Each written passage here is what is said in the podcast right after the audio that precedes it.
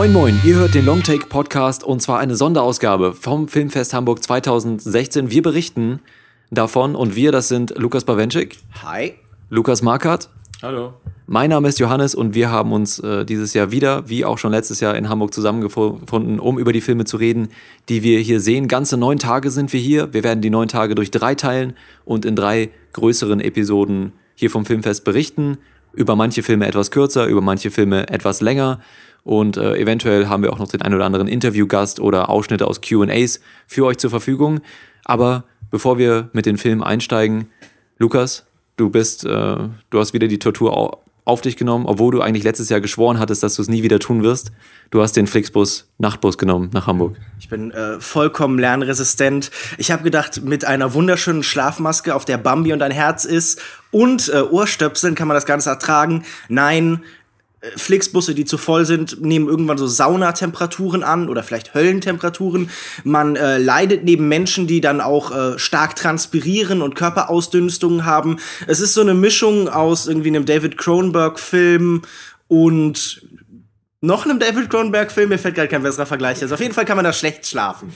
Ja, und das Schicksal war noch nicht fertig mit dir, denn als du in Hamburg angekommen bist, passierte was genau? Die Leiden des jungen Bawenschik. Nein, ja. ähm, ich weiß nicht, ob das eine Geschichte ist, die man hier jetzt ausbreiten muss, weil es ja auch ich denke schon. komisches Licht auf mich wirft. Aber ähm, mir ist auf der Berlinade das Portemonnaie am ersten Tag geklaut worden und genau dasselbe ist mir auf dem Hamburger Filmfest schon wieder passiert. 9 Uhr morgens in einem Balsack-Coffee lässt Bawenschik sich wieder das Portemonnaie von einem cleveren Taschendieb stehlen. Es ist äh, auch für mich eine Anstrengung, weil ich jetzt hier für dich bezahlen muss. ja, ich, ich habe langsam das Gefühl, ich bin so, keine Ahnung, so eine Cartoon-Figur oder so ein mittelmäßiger Roman, wo jede Geschichte halt wieder gleich anfängt. Ja. Lukas Wacky Misadventures on Filmfestivals. Genau, ja. Es muss irgendwas mit Karma zu tun haben, ich bin mir da sehr sicher. Vielleicht solltest du mich einfach mal ein bisschen besser behandeln, auch im Podcast, Lukas. Joko von der Karma Police. Ja, so sieht's aus. So viel äh, zu, zu dieser kleinen Einleitung Einleitung und äh, zu, zu Lukas Bawenschik Schicksal. Wir reden jetzt gleich mal über Filme. Was erwartet euch hier? Es wird ein Mischmasch, eine Mixtur aus unseren Diskussionen, aus Interviews, aus QAs und das habe ich ja gerade schon gesagt, es wird auch gelegentlich äh, von der Aufnahmequalität mal etwas schwanken. Wir werden hier in der Wohnung aufnehmen mit dem Mikrofon, das wir gerade benutzen, mobil vielleicht mit äh, anderen Mikrofonen und da werden auch mal das ein oder andere Umgebungsgeräusch dabei sein. Aber stört euch da nicht dran, das sind alles äh, interessante Beiträge. Wir werden auch über Filme, die wir für besonders interessant halten, etwas länger sprechen und es gibt dann vielleicht auch so Festivalbeiträge, die uns einfach nicht sonderlich ergiebig erscheinen. Da halten wir die Diskussion dann auch bewusst kurz und beschränken uns dann eher so auf ein paar Statements. Aber ähm, da gibt es ja auch immer noch die Möglichkeit, das irgendein anderes Mal umfangreicher nachzuholen, zum Beispiel, wenn diese Filme tatsächlich einen Kinostart bekommen. Genau, dann fangen wir doch gleich mal an mit den Filmen, über die wir ein bisschen kürzer sprechen wollen, die uns jetzt äh, vielleicht nicht dermaßen beeindruckt haben und die wir an den ersten beiden Tagen, wir befinden uns jetzt am Morgen des dritten Tages hier auf dem Filmfest, die wir in den ersten beiden Tagen gesehen haben. Und ich denke, wir können ganz gut mit dem Film Love Song anfangen, denn über den gibt's gar nicht so unfassbar viel zu sagen. Besonders ich kann da nicht viel sagen, weil ich habe so ungefähr die Hälfte dieses Films, glaube ich, verschlafen. Aber ähm, das ist auch ein Film, der dazu einlädt. Er verliert sich die ganze Zeit irgendwie in nah- und halbnahen Aufnahmen. Also man hat das Gefühl, diese Re die ähm, Regisseurin kennt hier nur äh, zwei Einstellungsgrößen. Erzählt wird eine, ja, wie der Titel schon sagt, eine Liebesgeschichte, aber eine unerfüllte. Zwei Frauen äh, verlieben sich ineinander, können das Ganze aber nie wirklich ausleben. Und ich glaube, was alle diesem Film vorgeworfen haben, ist, dass er einfach sehr seicht bleibt. Er hat keine großen Höhen und Tiefen. Er bewegt sich emotional immer auf einem Level. Äh, ein Phänomen, das wir schon auch bei anderen Filmen dann beobachtet haben. Und äh, er erzählt einfach so ganz uninteressantes, banalstes amerikanisches Indie-Kino. Ohne eigene Akzente, ohne eigene Ideen.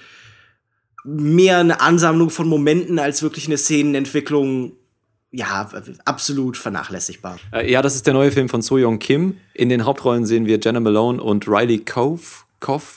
Ähm, die, muss ich sagen, das waren äh, die beiden Hauptdarsteller, war das, was mich an dem Film noch am, am, am ehesten interessiert hat, denn die spielen durchaus beide solide und haben meines Erachtens auch eine ganz schöne Chemie in dieser Freundschaft, die eventuell auf eine homosexuelle Art und Weise etwas mehr ist, was man vielleicht nicht wahrhaben möchte. Das Leben stellt sich dieser, äh, dieser Beziehung so ein bisschen in den Weg, aber ich fand die beiden durchaus, ja, also die haben die Emotionen schon gut vermittelt.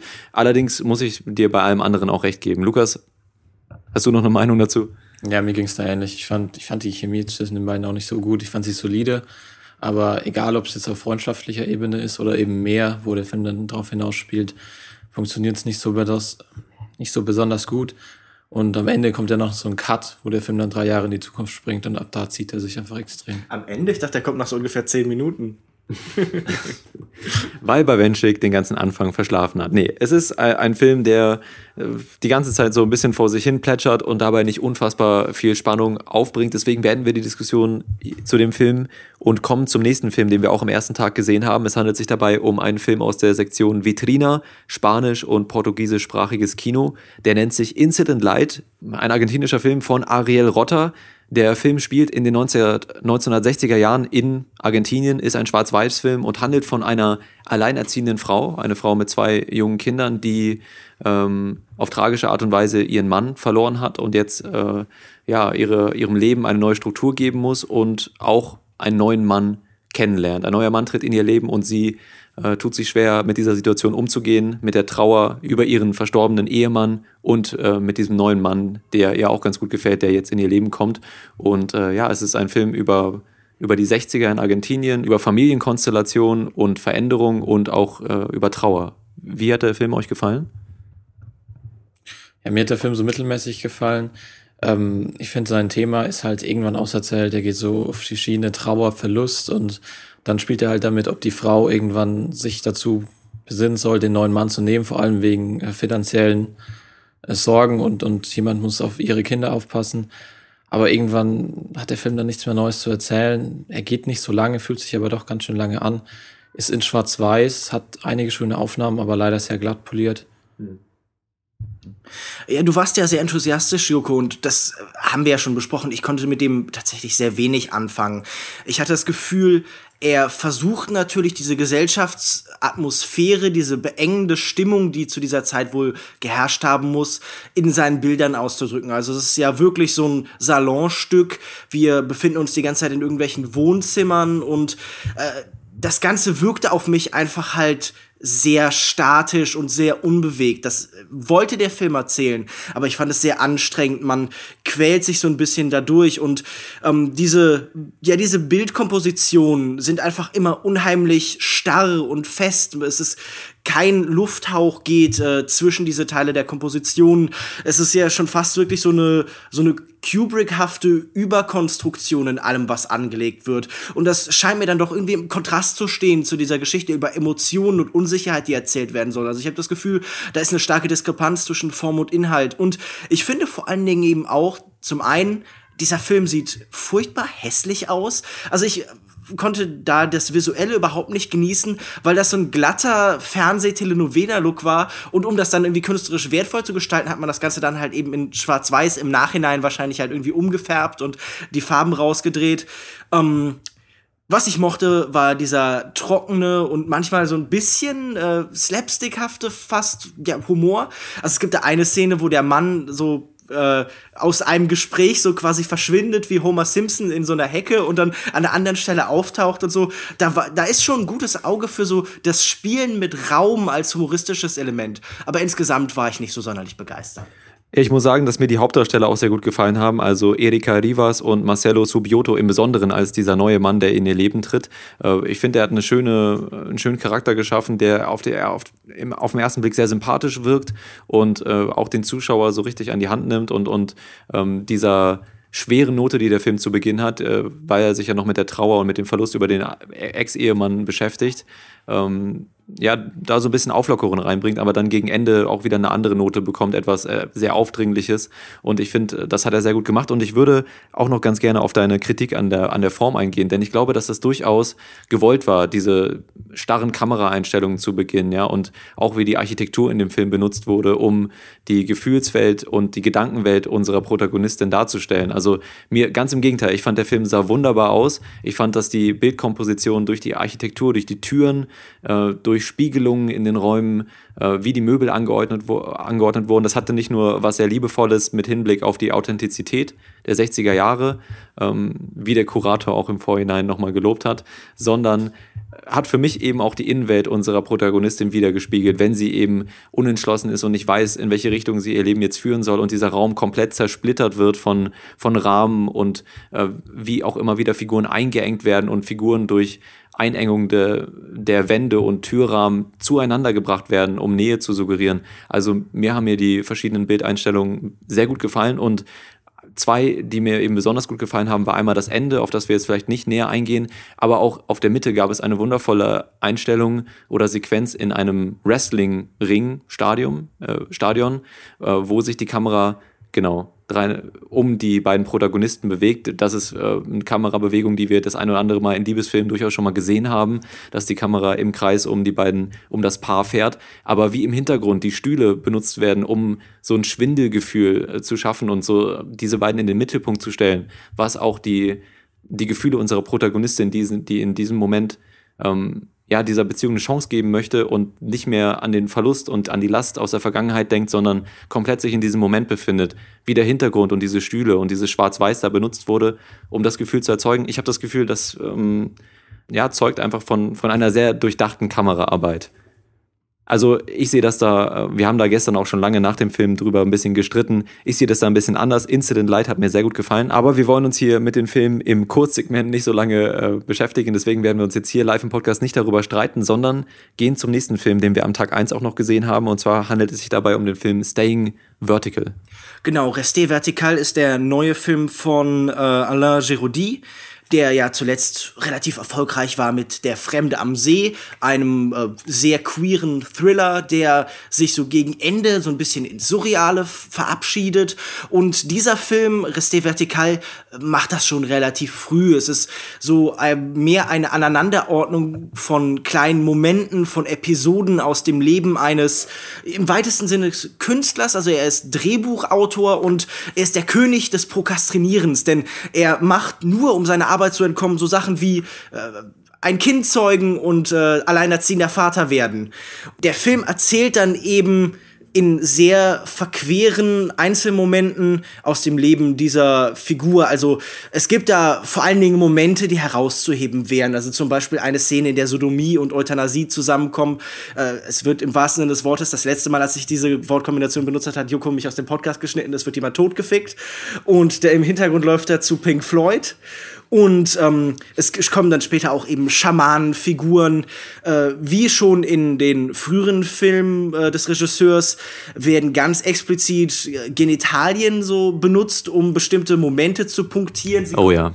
Sie kommen sehr überraschend. Es gibt dann, was das Publikum, glaube ich, im besonderen Maße irritiert hat, äh, es gibt so die Frontalaufnahme einer, einer Geburt mit äh, der Gesamtheit aller Körperflüssigkeiten und Dehnungen und Streckungsprozessen, die bei sowas passieren. Können wir da mal kurz bleiben, weil ich war ja eigentlich ganz dankbar, dass ich das mal gesehen habe. Denn falls ich irgendwann mal selbst im Kreissaal stehen werde. Falls du selbst mal irgendwann schwanger bist. Genau. Nee, dann muss ich es ja nicht sehen. Ähm, aber als Mann kriegt man ja doch das eine oder andere mit. Manche Männer zerschneiden dann ja auch die Nabelschnur. Und das ist ganz gut, dass mich hier der Regisseur schon mal ein bisschen darauf vorbereitet hat, was man da so zu sehen bekommt. Und es ist nicht schön, Leute. Es ist, es ist nicht schön. Ja, ähm, es ist auf jeden Fall interessant, mit was für Elementen der Regisseur hier seine sehr lose, zusammenhängende und sehr visuell abwechslungsreiche Geschichte erzählt. Also es, es gibt ja noch mehr von so speziellen Punktierungen einfach. Also es gibt so eine Nebengeschichte über Wölfe und Schafe, die die ganze Zeit im Hintergrund abspielt, die dem Ganzen so eine permanente Düsterheit in der Stimmung gibt. Und ich glaube, es ist vor allem ein Film, der sich über Atmosphäre erzählt, bei dem es nicht viel Sinn macht, nach der Handlung zu gucken und nicht sonderlich viel Sinn ergibt, ähm, das Ganze erschließen zu wollen. Also für mich war es vor allem ein Film über den künstlichen, künstlerischen Prozess. Ich fand es interessant, aber ich kann durchaus verstehen, wenn man in diesem Film sitzt und sagt so, ach, das ist mir zu disparat in den einzelnen Elementen. Du sagst gerade los, äh, zusammenhängend und das war mein größtes Problem. Ich finde, der Film hat so viele äh, Elemente und Ideen, die am Ende einfach nicht so richtig zusammenpassen. Er ist sehr vollgestopft und ähm, ich mochte generell, wie ungewöhnlich allein schon alle Darsteller in diesem Film aussehen. Da ist, glaube ich, kein Gesicht dabei, was man sonst so im Kino sieht. Und in welche surreale Richtung er abdriftet, gerade diese Wolfslandschaft, wo er am Anfang ist mit diesem Schäfer. Das wirkt alles wie in so einem Märchen. Und dann bricht er das halt immer wieder, wenn er dann in die Stadt fährt und so ganz normale Sachen, so in der heutigen Zeit, ich weiß es nicht, das hat für mich alles nicht so funktioniert. Das ist erst so ungreifbar und dann wieder völlig greifbar. Das ist alles so Stück, Stückwerk, das nicht zusammenpasst. Mir ging es ähnlich. Ich muss sagen, dass der Film mir im Nachhinein noch länger im Kopf geblieben ist und durchaus nochmal an, an ja, meine Zuneigung dafür gesteigert hat, dadurch, dass ich noch länger über ihn nachgedacht habe. Und du hattest es, glaube ich, auch direkt nach der Vorstellung erwähnt, dass der Film so einen ganz erfrischenden Rhythmus hat. Ja, also zum Beispiel wie mit Zeit spannend umgegangen wird, wie immer wieder viel übersprungen wird und wir einfach an den Punkt gelangen, äh, an dem ähm, dann uns interessantere Dinge erwarten als der Prozess, der bis dahin stattgefunden hat. Aber ich muss zugeben, dass dieses Episodenhafte für mich nicht so funktioniert hat, weil ähm, mich diese Sinnsuche und diese Suche nach Inspiration, auf der sich unser Protagonist befindet, ähm, ja, ich, die hat mich ein bisschen gelangweilt. Ich habe ich hab diesen Charakter nicht richtig greifen können und da waren mir auch die Einstellungen dann, gerade im Vergleich, den wir, im Vergleich zu einem Film, den wir später noch besprechen werden, den wir am Tag zwei gesehen haben, äh, der eine ähnliche Struktur hat, Ornithologist, ähm, hat mir hier bei diesem Film ein bisschen die Poesie in den Einstellungen gefehlt. Und ich muss aber doch sagen, dass einfach von von der grotesk, von den grotesken Situationen und Begegnungen, die unser Protagonist macht, viel im Kopf geblieben ist. Ähm, deswegen ist es definitiv ein besonderer, sehenswerter Film. Ob man ihn mag oder nicht, muss man dann selbst entscheiden. Das Staying Vertical oder Reste Vertikal, kommen wir zum nächsten Film und äh, dementsprechend auch zum Tag zwei. Den haben wir begonnen mit einem Film, der sich sehr gut am Morgen schauen lässt. Certain Women von Kelly Reichardt. Genau, ähm, der neueste Film von Kelly Reichardt erzählt drei Kurzgeschichten, die nur thematisch miteinander verbunden sind. Es geht jeweils um Certain Women, das verspricht schon der Titel. Also es sind bestimmte Frauen im doppelten Sinn. Sie sind sehr bestimmt in dem, was sie tun. Ähm, wir haben zuerst Laura Dern als eine Anwältin, die einen äh, in jeder Hinsicht enttäuschten, betrogenen verteidigen muss, so eine Hiob-Figur, der sich dann entschließt, Amok zu laufen, so quasi, oder zumindest Geiseln zu nehmen. Dann äh, gibt es eine kurze Geschichte über Michelle Williams, die mit ihrer Familie äh, aus der Stadt aufs Land flieht und dort eben sich eine Existenz aufbauen will, die Sandsteine von einem alten Mann kaufen will, die früher eine Schule äh, ergeben haben. Und die längste Episode kommt am Ende. Lily Gladstone ist eine namenlose Rancherin und verliebt sich in die äh, Anwältin, die gespielt wird von Kristen Stewart, die ähm, bei ihr an der Schule Vorträge hält, für die sie jeweils vier Stunden in, fahren muss, was ihr auf Dauer nicht so behagt. Und ich mochte diesen Film unheimlich gern. Er ist einmal in sehr schönen 16 mm Aufnahmen gefilmt worden, also ähm, DCP-Projektionen mit 16 mm bekommen so eine ganz eigene Ästhetik. Ich fand diesen Film sehr, sehr hübsch. Ähm, und ich mochte, wie zärtlich er mit seinen Figuren umgeht. Also das sind alles großartige Schauspielerinnen, die auch alle Großartiges liefern, die so sehr nette, beiläufige Performances abgeben. Mir hat Laura Dern unheimlich gut gefallen, die gleichzeitig so, ähm, ja, so was, äh, ähm, resigniertes gegenüber der Welt hat, aber auch immer halt so eine gewisse zähnefletschende Aggression. So, so, sie, sie bringt das alles so sehr schön zusammen. Sie hat so äh, die Gesamtheit von dem ihrer menschlichen Erfahrung in immer in einem Gesichtsausdruck und diese Liebesgeschichte, diese Nicht-Liebesgeschichte zwischen Kristen Stewart und Lily Gladstone funktioniert auch ganz hervorragend. Und ich glaube, am besten gefallen hat dieser, dieser sehr feine, ähm, relativ subtile Humor, die dieser Film die ganze Zeit hat. Er erzählt unheimlich viel über seine Figuren und über ihre Sehnsüchte immer durch die Hintergründe in den Szenen. Er erzählt von dieser Konfrontation zwischen Stadt und Land. Wir entwickeln uns ja von der ersten Geschichte, die komplett in der Stadt spielt, zu einer, die auf dem, auf dem Land spielt, wo dann die, die ihre eigene Lebenserfahrung als Rancherin und Cowboy so nur noch in einem Schaufenster in der Stadt ausgestellt werden. Und ich glaube, das ist einfach ein sehr aktueller Konflikt, über den es aktuell auch sehr viele Themen äh, und Filme gibt. Also wir haben ja zum Beispiel in diesem Jahr schon äh, äh, alles, was kommt, gesehen von mir, Hansen Love, der über einen ähnlichen Prozess auch erzählt und so. Und ich fand diesen Film wirklich sehr, sehr schön und sehr, sehr angenehm. Mhm. Ich fand auch gerade, dass es ein sehr guter Film war, um morgens äh, ins Festival einzusteigen, weil er eben auf eine sehr ruhige, angenehme Art und Weise diese Kultur porträtiert, die Figuren porträtiert und alle sehr liebevoll behandelt. Ja, also es sind alles Frauen, die ein ganz klares Ziel haben, ihren Weg gehen möchten, auch in einem äh, Teil von Amerika, der nördliche Midwesten in Montana, der eigentlich von der männlichen Dominanz auch immer noch geprägt ist. Und wir haben hier Berufe wie Anwältin oder zum Beispiel die Figur von Lily Gladstone, die äh, ja auf einer Ranch arbeitet, eigentlich auch so dieses Cowboy-Image, was eher mit männlichen Figuren assoziiert wird. Und dementsprechend ist da natürlich eine Botschaft über, über Frauen, die sich durchsetzen können. Auch in der zweiten Episode, in der wir Michelle Williams sehen, oh, du hast ja schon erwähnt, da, da geht es darum, dass sie versucht, mit ihrer Familie, ihrem Mann und ihrer Tochter ein eigen, ein sehr authentisches, äh, der Region entsprechendes Haus aufzubauen und auch eine Firma führt. Und äh, in einer Szene wird auch gesagt, ach, ihr arbeitet zusammen, bist du ihr Boss, wird zum Mann gesagt und dann meint er, nee, sie ist mein, sie ist meine Bossin sozusagen, meine Chefin. Also es geht hier viel um auch um weibliche Dominanz und wie diese Figuren sich gar nicht verbissen und gar nicht irgendwie nervig, aber doch bestimmt eben versuchen durchzusetzen. Äh, und das alles in einem sehr angenehmen Setting, dass auch diese Kultur des Midwestens mit dem Fastfood, mit, der, mit, der, mit diesen ländlichen Städten und mit, der, mit den Umgangsformen schön porträtiert. Also mir hat der Film auch sehr gut gefallen. Ja, der Film zeigt halt wieder, was Kelly Reichardt richtig gut kann, dieses unaufgeregte Erzählen. Ich glaube, man hat selten so eine, so eine Geiselnahme auf der Leinwand gesehen, die so ruhig verläuft. Das, Tiefenentspannt. ja, und dann auch immer dieser trockene Humor dabei, zum Beispiel dieser Polizisten, ähm, dieser äh, Leiter des Kommandos, der immer so einen trockenen Witz noch nachschiebt und wir haben alles unter Kontrolle. Das hat schon wirklich was und natürlich auch super authentisch, diese ganze Landschaft und, und Atmosphäre. Leider, ich fand das Mittelstück, also die Episode mit Michelle Williams, nicht so gelungen. Ich finde, sie ist irgendwie zu kurz, nicht so besonders interessant. Ist mehr so ein Bindeglied, einfach was die anderen beiden Episoden so ein bisschen zusammenhält, beziehungsweise, dass man halt noch was hat. Und äh, am Ende leider sehr schade, dass man dann versucht hat, nochmal so einen, so einen Faden um alles rumzubinden und irgendwie so einen Abschluss zu finden, der alles so in einem vereint. Wobei ich ja sagen muss, dass mir bei der zweiten Episode dieses Aufeinandertreffen mit diesem alten Mann, ja, von dem sie diesen Sandstein abkaufen wollen, sehr gut gefallen hat. Diese Diskussion, diesen Dialog, die sie da äh, führen mit ihm. Ähm, gut, also auf jeden Fall ein Film, den man sich ganz in Ruhe und genussvoll ähm, mal anschauen kann. Certain Women von Kelly Reichardt. Am Tag zwei haben wir danach gesehen Godless. Ein Film, der in Locarno einigermaßen mit Ruhm überschüttet wurde und äh, würdet ihr als Jury von Locarno das genauso machen. Ja, wenn der, der Goldene Leopard in Locarno für das größte Leid auf der Leinwand vergeben würde, dann äh, bestimmt. Nein, äh, das ist ja eigentlich sehr interessant, denn Locarno hat in den letzten Jahren ja eigentlich immer sehr interessante und auch gute Filme ausgezeichnet.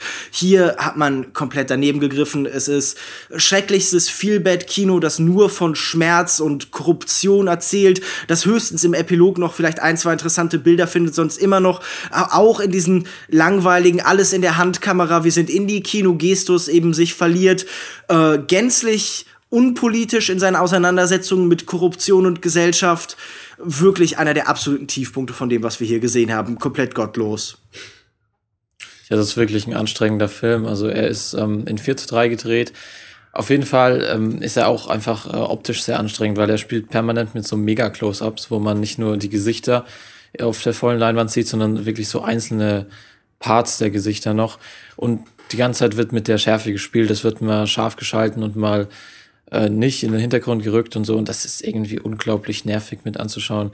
Ganz davon zu schweigen, dass der Film halt irgendwie wieder so typisch osteuropäisches Arthouse-Kino ist, das vor allem davon erzählt, wie scheiße uns allen, wie scheiße es uns allen geht, wir sind alle arm und, und Korruption und alles und irgendwie mehr hat der Film dann auch nicht mehr zu erzählen. Diese persönliche Ebene der Frau, die dann so langsam Gewissen findet und so dieser Läuterungsprozess, der läuft halt in nichts. Ja, genau. Der Film spielt in Bulgarien und erzählt eben viel darüber, wie ein kapitalistisches System in dem Land nicht so richtig funktionieren mag und jeder hier gegeneinander und für sich kämpft, anstatt zusammen. Das wird in einigen Szenen dann auch mal immer wieder thematisiert. Und ich muss sagen, du hast gerade von den Extreme Close-Ups oder zumindest Close-Ups gesprochen und ich finde hier die Regisseurin äh, Ralica Petrova hat in Irena Ivanova zumindest eine ausdrucksstarke, vom Aussehen her ausdrucksstarke Protagonistin gefunden, mit einem Gesicht, das äh, ungewöhnlich wirkt, äh, mit einer schönen Augenpartie und diese, diese Blicke des Mitleids eben sehr schön auf die Leinwand bringt. Sie sieht so ein bisschen froschig aus. Da ist der Kommentar von Lukas Bawenschik. ja, also Godless, eine Fahrt in, in die tiefsten sozialen Abgründe in Bulgarien, die uns leider nicht so richtig gefallen wollte.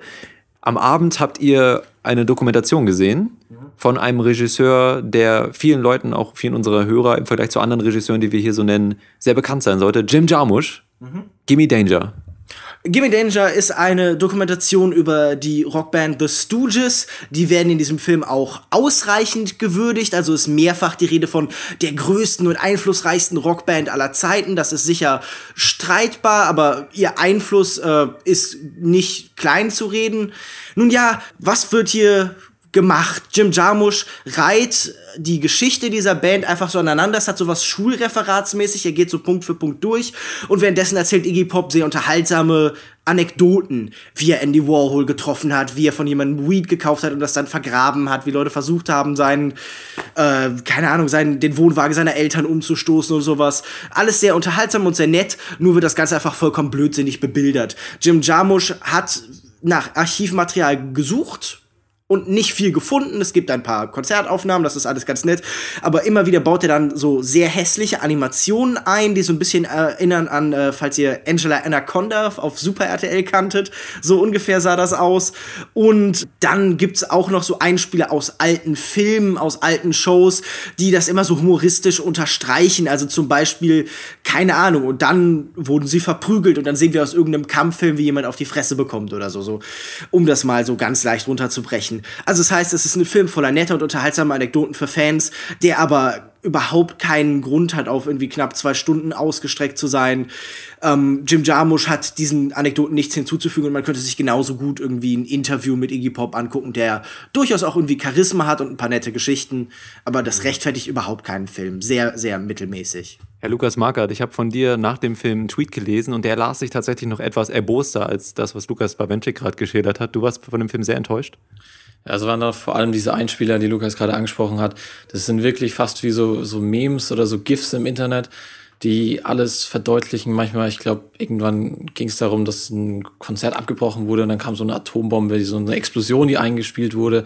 Und das war am Anfang irgendwie noch ganz erfrischend, wo man sich dachte, hey, da wird so nach einer anderen Darstellungsweise gesucht und nach zwei Stunden, also der Film dauert auch fast zwei Stunden, ist es echt nervig. Und gut, es wird chronologisch dargestellt. Am Anfang gerade so die Geschichte, wie sich die Band gefunden hat in ihren Jugendzeiten, äh, wo sie auch nicht so gut angekommen sind und sich dann zwischendurch mal aufgelöst haben. Da war es alles noch ganz interessant und dann geht der Film halt einfach chronologisch durch und am Ende dann waren es halt so Rockopers und dann ist es nicht mehr interessant, was sie zu erzählen haben das, das Traurige ist halt einfach wirklich, dass Jim Jarmusch gar keine eigene Idee findet. Er findet da auch keinen roten Faden, kein Thema, nichts, da, nichts, das größer ist als diese Band, das er besprechen könnte, sondern er, du, du hast das so als so ein äh, Extra beschrieben irgendwie vielleicht, dass man irgendwie auf so einer Bonus-DVD, die bei einer, mhm. so einer Best-of-CD dabei ist oder so. Und so fühlt es sich halt wirklich an.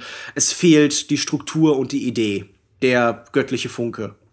Gut, also Gimme Danger kann man sich auch genauso gut jede Backstage-Dokumentation auf irgendeiner DVD von den Studios angucken. Ähm, ein letzter Film, den wir in, in dem Kurzsegment hier noch besprechen werden, den habt ihr beide nicht gesehen, äh, sondern von uns dreien nur ich. Der nennt sich Epitaph und ist ein ganz interessanter Film. Ich muss ja sowieso sagen, dass ich von der Sektion dieses portugiesisch- und spanischsprachigen Kinos bisher sehr angetan war.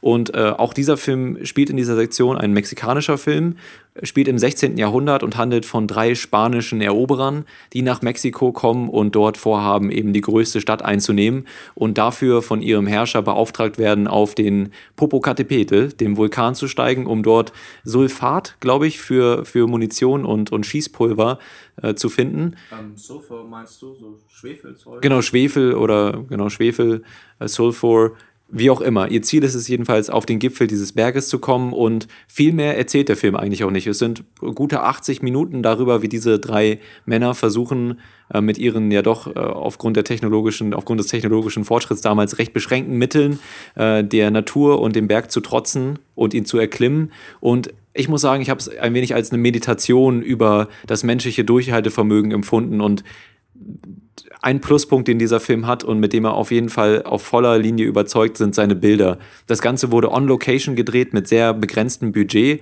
Es ist ein Film, der auch vom Kurator als das wahre Indie-Kinos Me Mexiko, das wahre Indie-Kino Mexikos bezeichnet wurde. Also nicht diese Sozialdramen, die gar nicht so richtig auf den, den Punkt treffen und finden können, äh, sondern einfach ein richtig handwerklich ambitionierter Film, bei dem ein Filmemacher ähm, on Location in die Berge gefahren ist mit einer Handvoll Schauspielern und da seine Geschichte erzählt und das Ganze mit einem sehr, sehr ruhigen, meditativen Soundtrack unterlegt, mit schönen Bildern von dieser Berglandschaft, die auch immer wunderbar verdeutlichen, welche Hürde, Hürde die, die Bergsteiger da überkommen müssen, wie Steine, Gestein, Schnee, äh, dargestellt wird, die Linien, die sich da durchs Bild ziehen, das ist sehr beeindruckend, muss man so sagen. Da hat sich das auf jeden Fall auf, auf, ausgezahlt, die Mühen, die sie da in den Bergen auf sich genommen haben.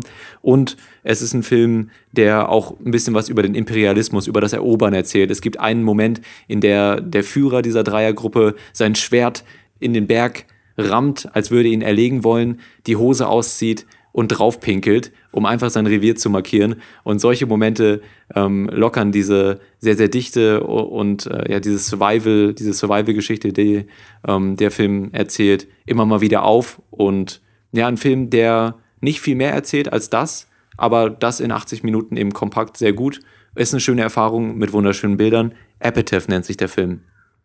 Gut, das beendet unser Kurzsegment, das jetzt doch etwas länger gelaufen ist, ähm, als wir dachten. Aber so ist das nun mal auf dem Filmfest. Es gibt noch einen weiteren Film, über den wir kurz reden wollen. Das haben wir aber schon gemacht. Und zwar hatten wir einen Gast im Podcast, nämlich Konrad von Cinema Forever. Mit dem haben wir über den Film, über den Animationsfilm Girl Without Hands gesprochen.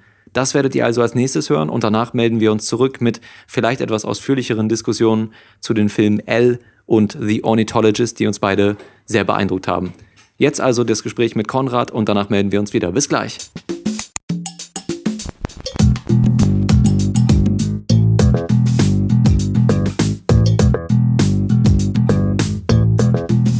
Gut, also wir werden uns versuchen ein bisschen kurz zu fassen, denn wir sehen hier täglich so fünf bis sechs Filme und die werden wir gleich nacheinander so ein bisschen durchgehen und unsere Meinung dazu sagen. Und anfangen werden wir einfach mal chronologisch mit dem Film Girl Without Hands von Sébastien Laudenbach. Der spielt in der französischsprachigen Sektion Voila vom Filmfest Hamburg. Ist ein, ein Animationsfilm und handelt von einem Mädchen, dessen Vater einen, ja, einen Pakt mit dem Teufel schließt, um sehr reich zu werden und seiner Familie Reichtum zu bescheren. Allerdings auf äh, die Kosten des Schicksal, Schicksals der Tochter, die daraufhin ihre Hände verliert und ähm, von zu Hause aus flieht und Ereignis um Ereignis ereignet sich tragisch in ihre, Tragisches genau. in ihrem Leben. Und äh, sie wird für immer diese, diese Erbsünde, den, den Fehler ihres Vaters eben mit sich tragen. Unter anderem eben dadurch, dass sie, wie der Titel schon sagt, die Hände verliert. Genau, und das ist, wie gesagt, ein Animationsfilm, so eine Mischung aus Aquarellmalerei, Skizze, Computeranimationen, mhm. der visuell schon einen recht beeindruckenden Stil auf die Leinwand bringt. Also mich hat vor allem beeindruckt, ähm, die Konturen dieser Figuren werden nur so angerissen und äh, pulsieren so ein bisschen, also sie verschwinden. Manchmal verschwinden die Umrisse der Figuren ganz und es bleibt nur noch so der Farbrand, der auch so relativ willkürlich so gesetzt wird um sie herum. Also die Figuren mhm. sind nicht genau ausgefüllt, sondern da sind fast so Flecken im Hintergrund. Und das hat alles so eine sehr abstrakte Qualität. Diese Figuren wirken so ein bisschen wie Geister auf mich. Also mhm. sie scheinen die ganze Zeit so mit dieser Umwelt zu verschwimmen. Und sie wirken wie so ständig in Bewegung, wie so zitternd und unsicher. Dieser ganze Film ähm, hat ja so eine sehr minimalistische Qualität. Also das Ganze wirkt, als wäre es so auf Pergament gezeichnet, so ein bisschen. Diese Hintergründe sind in so einem hellen Braun gehalten. Und das ist stilistisch eigentlich schon sehr interessant. Mhm. Ähm, und ich glaube, was du noch nicht erwähnt hast, ist, das Ganze basiert ja auf einem Märchen von den Gebrüder Grimm, das auch so viele der einzelnen Punkte, die hier passieren, ähm, genauso darstellt. Vieles wird auch so ein bisschen abgewandelt und interpretiert. Und ich muss, um jetzt schon mal ein Fazit vorwegzunehmen, so ein bisschen sagen, mir hat dieser Film nicht so sonderlich gefallen. Ich habe das Gefühl, Märchen sind gut, so, keine Ahnung, wenn man die von seinen Eltern am Bett vorgelesen bekommt. Aber das Ganze so gestreckt über eine Zeit von irgendwie 80 Minuten oder so. Für, auf mich wirkte diese Märchenhandlung sehr repetitiv, mhm. sehr gleichförmig. Es entsteht nie so was wie ein Gefühl von Veränderung oder Fortschritt oder so. Obwohl unheimlich viele Sachen sich ereignen, habe ich nie das Gefühl, dass irgendwas mit diesen Charakteren passiert. Mhm. Und in Märchen sind natürlich diese Figuren immer einfach nur so Stand-ins für die Menschen von außen. Das sind Leerstellen, in die wir äh, zum Beispiel unser Kind dann einfügen, damit es irgendwie versteht, wie man sich in der Welt verhält. Zum Beispiel strebt man nicht nach Gold, nach Gold oder so, weil das ist nicht so toll. Genau, sondern nach Liebe und Erfüllung und Natur. Ja, ja das, sind, das sind dann so die Themen, die uns der Film zeigt. Zu möglichst reichen Menschen. Ja. Aber was, was mich halt frustriert hat, ich habe nicht das Gefühl, dass dieser Film dem Märchen selbst irgendwas hinzuzufügen ja. hatte, außer diese Visualisierung. Also, das sieht alles nett aus, aber es ist einfach sehr langweilig anzusehen.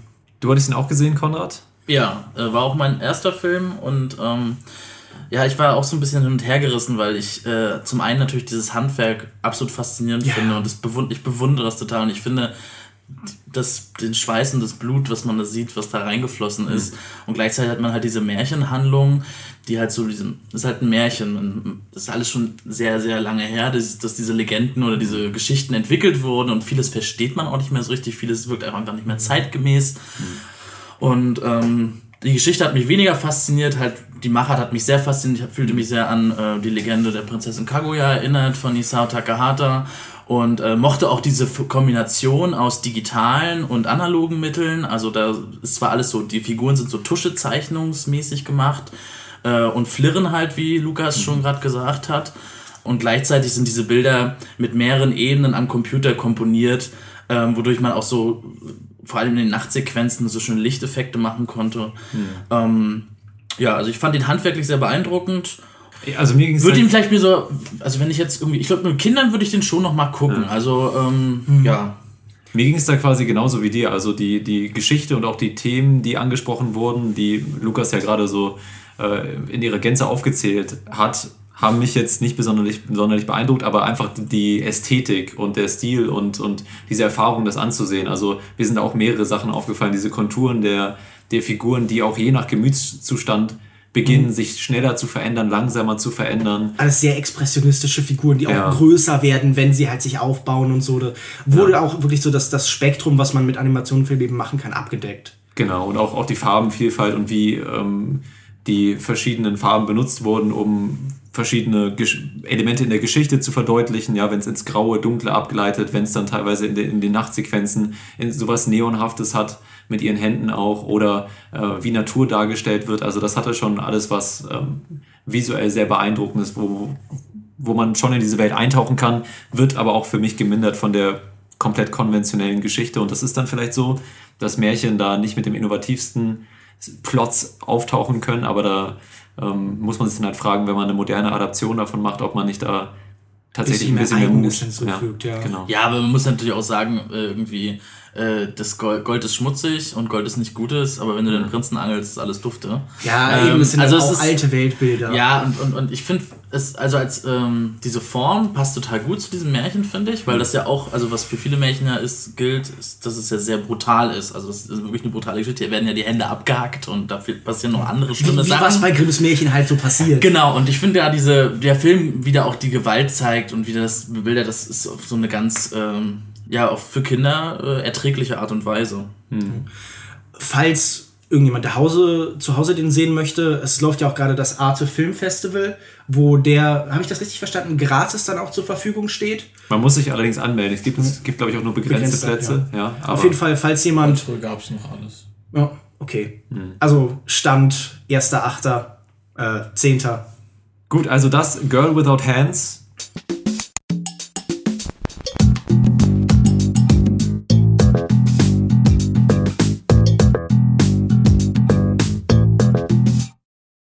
Lukas Bawenschik, für die Leute, die noch nie auf einem Filmfest waren, wie kann man sich das vorstellen? Naja, man läuft von Kino zu Kino und äh, schaut da dort eben Filme. Und die wurden vorher nach äh, bestimmten Prinzipien ausgewählt und in der Regel sind es Filme, die man sonst nicht so einfach sehen kann. Zum Beispiel zum einen Filme, die noch nicht erschienen sind, zum anderen natürlich eben auch Filme, die wahrscheinlich nie im Kino erscheinen werden, denn Verleiher haben ja immer nur beschränkten Platz im Kino und meistens laufen halt französische Komödien und Sachen, wo viel explodiert. Genau, also wir haben hier jetzt ungefähr sieben Kinos, die alle recht nah beieinander liegen in Hamburg. Deswegen kommt man ganz gut von der, vom einen Kino zum nächsten, von der einen Vorstellung zur nächsten. Das einzige Kino, was ein bisschen ungünstig liegt, ist das Studio-Kino, wo man mal ein bisschen laufen muss, aber dafür ist es auch ein sehr schönes Kino. Man muss ja sowieso sagen, dass wir in Hamburg hier relativ Glück haben mit den Kinos. Ja. Aber du hast gerade schon angesprochen, wie würdest du denn, gibt es das typische Festivalprogramm? Wie unterscheidet sich Festivalprogramm von Mainstream und Programmkino? Ja gut, in der Tendenz versuchen natürlich Festivalfilme auch ein künstlerisch anspruchsvolleres Programm zu bieten. Also Sachen, die halt besonders interessant sind, viel internationales Kino und ähm, die Feststellung, die man schnell macht, das ist dann oft auch schweres Kino. Also es hat so ein bisschen, ähm, sehr, sehr oft wird Tiefgang und, und Frustration und Depression miteinander verwechselt. Und deshalb äh, möchte man sich nach der Hälfte von Filmfestivals in der Regel umbringen. Was ist, du sprichst es schon an, was ist das Anstrengendste auf einem Filmfest? ja, dass man zwischen den Filmen gelegentlich auch noch arbeiten muss, so schreiben oder Podcasts aufnehmen und so. Und essen. Und man schläft zu wenig. Was ist das Schönste an einem Filmfest? Filme und Menschen.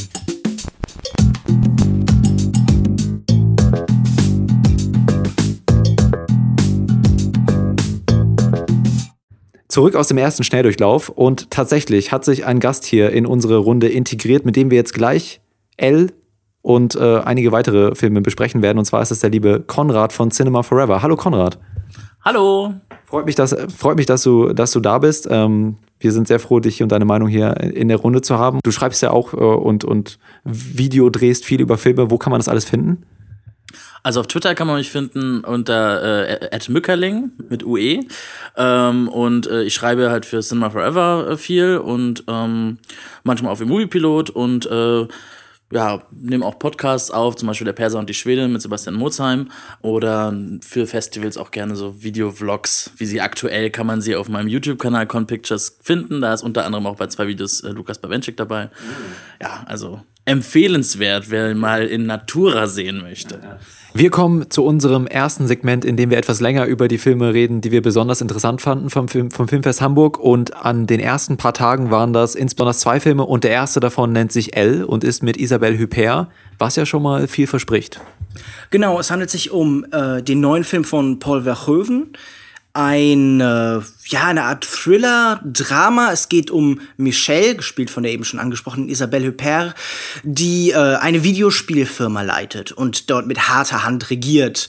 Diese Schärfe, diese Konkurrenzfähigkeit, die überträgt sie auch in den Alltag, wo sie permanent Kontrolle ausüben muss. Zum Beispiel auf ihren ähm, schwächlichen Sohn, der eben mit äh, einer Frau zusammen ist, die ihn ganz stark unterm Pantoffel hat ihr Leben verändert sich eben drastisch, als ein Einbruch von außen stattfindet, im wahrsten Sinne des Wortes. Ähm, ein Mann in Sturmmaske und schwarzem Anzug dringt in ihre Wohnung ein und äh, es gibt einen sexuellen Übergriff. Und hier beginnt dann eben ein Spiel um Kontrolle, um Dominanz. Und das ist tatsächlich, wovon der Film dann eben auch in seiner Gesamtheit erzählt. Da ist dieses Videospielthema, das ja auch definiert darüber ist, man beherrscht diese Figuren. Wir sehen auch in diesen Spielen sexuelle Übergriffe. Vielleicht hat da äh, Paul Verhoeven so ein bisschen was von dieser ganzen Gamergate-Debatte mitbekommen und mit der Diskussion über die sexistische Spielebranche. Auf der anderen Ebene ist es halt so ein Spiel, Spiel mit zum einen dem Bild, das wir in der allgemeinen Welt von eben Vergewaltigungen haben. Denn ähm, wir haben hier zum einen schwache Vergewaltiger, dann aber auch starke Opfer. Hier entstehen überall eben Grauzonen. Es geht um Irritation. Äh, das Ganze wird aber von Paul Verhoeven auch mit so einem Ton von Satire und Spott und Scharfzüngigkeit besprochen. Mhm. Und das ist sehr, sehr faszinierend, weil es ist halt ein lustiger Film über ein Thema, das man eigentlich nicht so auf den ersten Blick lustig findet. Und das ist ja auch vielfach kritisiert worden und äh, ja. Konrad, ich erinnere mich noch daran, als wir aus der Vorstellung zu L rausgekommen sind, waren ja, war mit einer der ersten Filme, die wir auf dem Filmfest gesehen haben. Und du meintest direkt, das ist ein Film, den du dir vielleicht noch ein weiteres Mal angucken möchtest, um ihn komplett zu fassen, weil der Film auch mit einem unfassbaren Tempo beginnt, seine Geschichte zu erzählen. Ja, die erste halbe Stunde ist schon von so einer Motivdichte geprägt, dass äh, die mich erschlagen hat und äh, das nahm dann auch nicht den Film über ab. Also der ist natürlich auch sehr, sehr gut erzählt. Alles kriegt am Ende, sage ich mal, sein Schleifchen. Das klingt jetzt so schöner, als der Film dann in Wirklichkeit ist. Der ist schon sehr fordernd auch.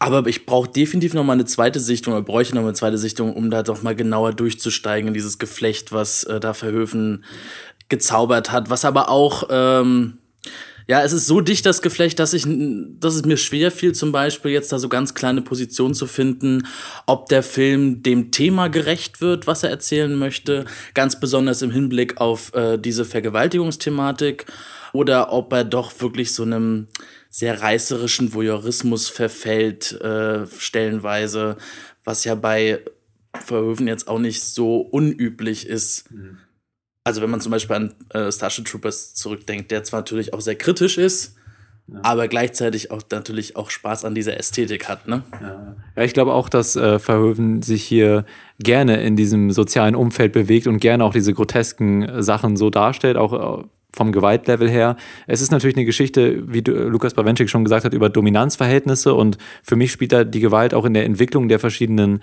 Charaktere eine besondere Rolle.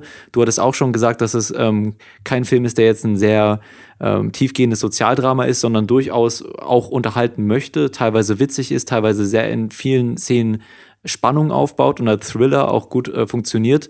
Und was mir an den Figuren eben auch so gut gefallen hat, war, ähm, dass wir hier eine Protagonistin haben, die äh, eine sehr belastende Vergangenheit hat mit der Geschichte ihres Vaters, der äh, aus eher negativen Gründen in der Gesellschaft in Frankreich, in der sie sich bewegt, sehr bekannt ist. Wie gesagt, eher negativ assoziiert und dieser Ruf fällt auch auf ihre Figur zurück und sie leidet darunter. Aber trotzdem ist sie in diesem sozialen Umfeld nicht die einzige, ähm, die eine Last mit sich trägt oder die aufgrund dessen Probleme hat, sich im sozialen Umfeld zu bewegen. Jeder dieser Figuren, die wir hier treffen, hat irgendwie einen Fetisch, irgendwie einen Punkt, an dem man denkt, Mensch, der ist schon ein bisschen gestört. Also wir treffen hier nicht wirklich Leute, die man besonders gerne als Nachbarn hätte oder als als gute Freunde.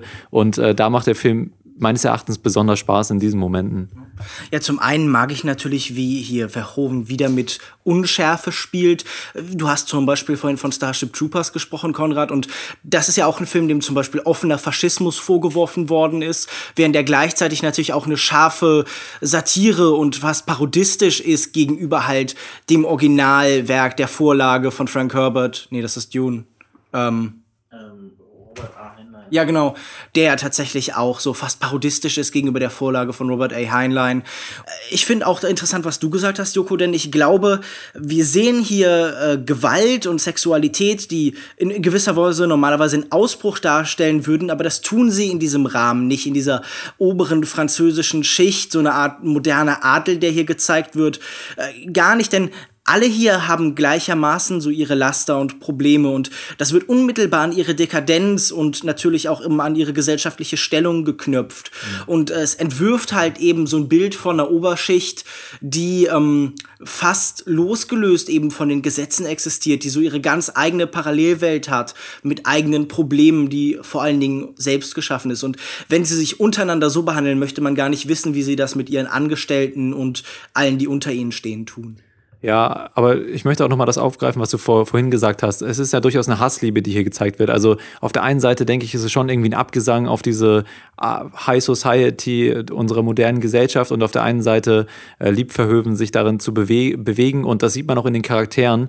Du hast vorhin auch schon von Grautönen gesprochen, äh, dass man diese Charaktere vorgestellt bekommt und dann aber zu einem späteren Zeitpunkt immer wieder von der anderen Seite präsentiert bekommt. Also auch unsere Protagonistin kehrt immer wieder zu bestimmten Charakteren zurück, um sich, äh, weil sie sich da irgendwie hin, hingezogen fühlt, weil sie äh, selbst ähm, der Attraktivität vielleicht auch von Gewalt nicht ganz widerstehen kann, ob, sie, ob man sie selbst ausübt oder empfängt. Und bekommen, wir bekommen so die verschiedenen, auch Nebendarsteller von verschiedenen Seiten auch vorgestellt. Und das war für mich besonders interessant was ich halt besonders an dem Film mochte, er ist halt tatsächlich witzig. Er findet in diesem extrem düsteren Material sehr viele gelungene Gags. Äh, Verhoeven ist großartig als visueller Humorist und er hat da immer den richtigen Schnitt parat. Er hat da immer die richtige Kadrierung, um damit irgendwie einen Witz wirken zu lassen und so. Also das hat mir tatsächlich sehr gefallen. Man kann und man wird wahrscheinlich auch sehr viel darüber streiten, wie die sexuelle Gewalt hier eingesetzt wird. Ob sie tatsächlich, wie er schon angesprochen hat, was Voyeuristisches hat oder ob sie eher ein ein Angriff auf eben die Ausübenden darstellt. Also ich muss sagen, äh, wer sich da so ein bisschen der Diskussion widmen möchte, da hat auch Konrad zum Beispiel schon mit äh, Sophie Rieger, mit der Filmlöwin, zusammen ein Video aufgenommen, wo diese Diskussion schon so ein bisschen geführt wird.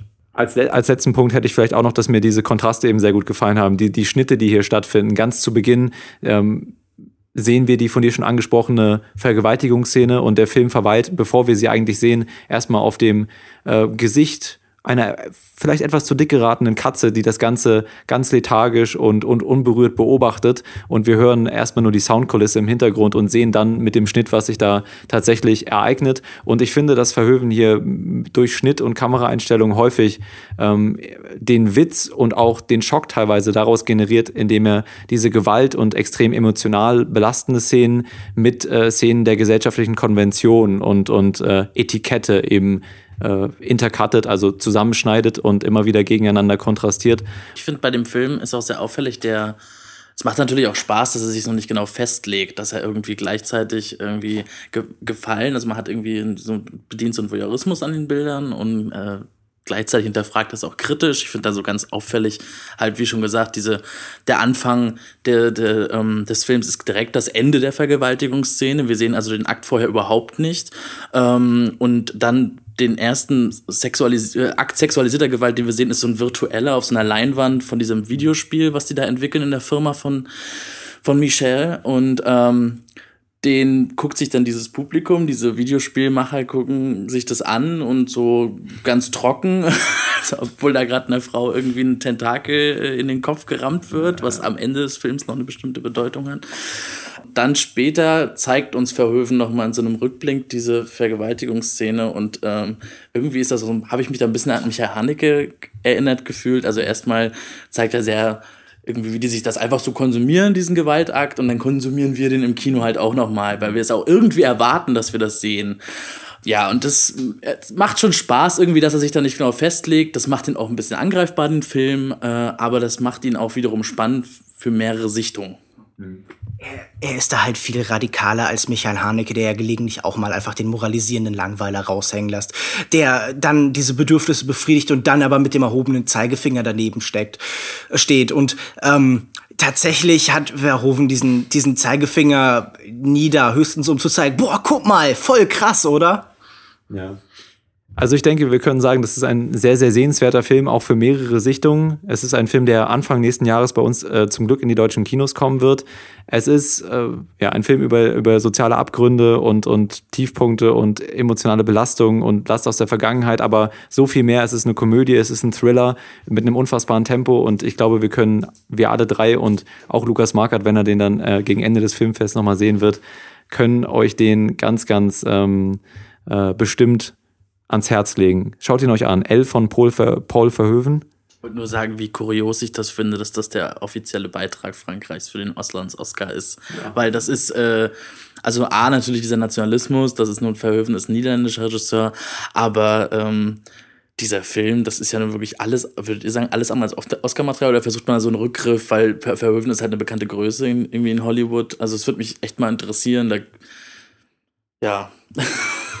Ja, ich finde das interessant und faszinierend und es wäre natürlich den Oscars zu wünschen, dass äh, mal ein paar Filme dazukommen, die diese Verleihung interessanter machen, denn man sitzt ja auch oft genug da und denkt dann, äh, da sind ja jetzt keine Filme bei, denen ich zujubeln könnte. Und bei L, äh, ich, ich möchte einfach mich fragen, was wäre denn hier zum Beispiel der, der Showreel-Moment, der gezeigt wird? Sehen wir dann Tentakelvergewaltigung bei den Oscars? Werden Tentakelvergewaltigung vielleicht eine eigene Kategorie, die jetzt jedes Jahr ausgezeichnet werden? Wir werden sehen. Gut, kommen wir zum nächsten Film, den, den, wir etwas länger besprechen möchten, weil er uns sehr, sehr beeindruckt hat. Äh, dabei handelt es sich um The Ornithologist, ein portugiesischer Film, der auch in der Sektion Vitrina läuft. Der Film ist von Regisseur äh, Joao, Joao Pedro, Pedro Rodriguez. Joao Pedro Rodriguez. Die Grundhandlung des Films dreht sich um einen ja, Mann äh, Mitte 30 würde ich mal schätzen, der sich in den Dschungel begibt, denn er ist Ornithologe, er interessiert sich also sehr für Vögel und ähm, in den Dschungel Portugals vor allen Dingen, ne? äh, es, ist, es ist schon eine Art äh, Dschungel-Setting, aber er interessiert sich sehr für Vögel und geht sie da beobachten und ähm, kentert dann aber irgendwann, auf, äh, als er mit einem Kanu durch eine Schlucht fährt, um eben verschiedene Vögel zu beobachten und findet sich dann irgendwann äh, mit Hilfe von zwei Chinesinnen, Wanderinnen, Pilgerinnen, die sich ein wenig äh, verlaufen haben auf ihrer Route, wird er quasi zurück ins Leben geholt und äh, befindet sich dann äh, auf einer Mission, wieder zurück in diese Zivilisation zu kommen. Und diese Mission ist natürlich nicht nur plotgetrieben, sondern es geht vor allen Dingen um die Selbstfindung, um Zugehörigkeit. Und unser Protagonist erlebt dann auf seiner Reise durch den portugiesischen Dschungel äh, eine Menge kurioser Begegnungen, unter anderem mit einem schwulen Hirten namens Jesus, äh, was ja schon irgendwie ein bisschen für sich spricht Lukas Markert, wie hat dir der Film gefallen? Mir hat der Film wirklich sehr gut gefallen. Ich finde, es ist ein Film, über den man unendlich lange nachdenken kann. Er ist unglaublich äh, dicht und äh, gefüllt mit tausenden Motiven und Elementen. Also eigentlich gar nicht so das Richtige für so ein Filmfest, wenn man direkt danach in den nächsten Film stolpert. Und aber der Film einem dann weiterhin im Kopf bleibt abgesehen von dessen muss man einfach sagen, dass der so unglaublich gut ausschaut. Also der hat Aufnahmen, Naturaufnahmen, seien es von Vögeln, klar, Ornithologe oder auch von Landschaften, die bleiben einfach im Kopf. Also mir ist so eine Szene im Kopf geblieben, wo so ein Fluss von oben gefilmt wird und dann wird viel, also im ganzen Film wird viel mit äh, Licht und Schatten gespielt und auch dort und dann färbt sich das Wasser entweder so grün oder eben blau. Es gibt ganz viele Szenen so hinter so einer Steinwand, wo auch so mit Licht gespielt wird. Also allein optisch ist der Film eine Wucht. Konrad, welche Szene ist dir am meisten im Kopf geblieben vom Film? Ähm, oh, da gibt es sehr viele. Also ich habe den heute früh gesehen und war auch sehr begeistert und kam völlig energiegeladen wieder aus dem Kino raus, nachdem ich die Nacht äh, mit Schneiden verbracht hatte für ein Video und so und die Nachtnächte immer kontinuierlich kürzer werden, wie es aus einem Festival üblich ist.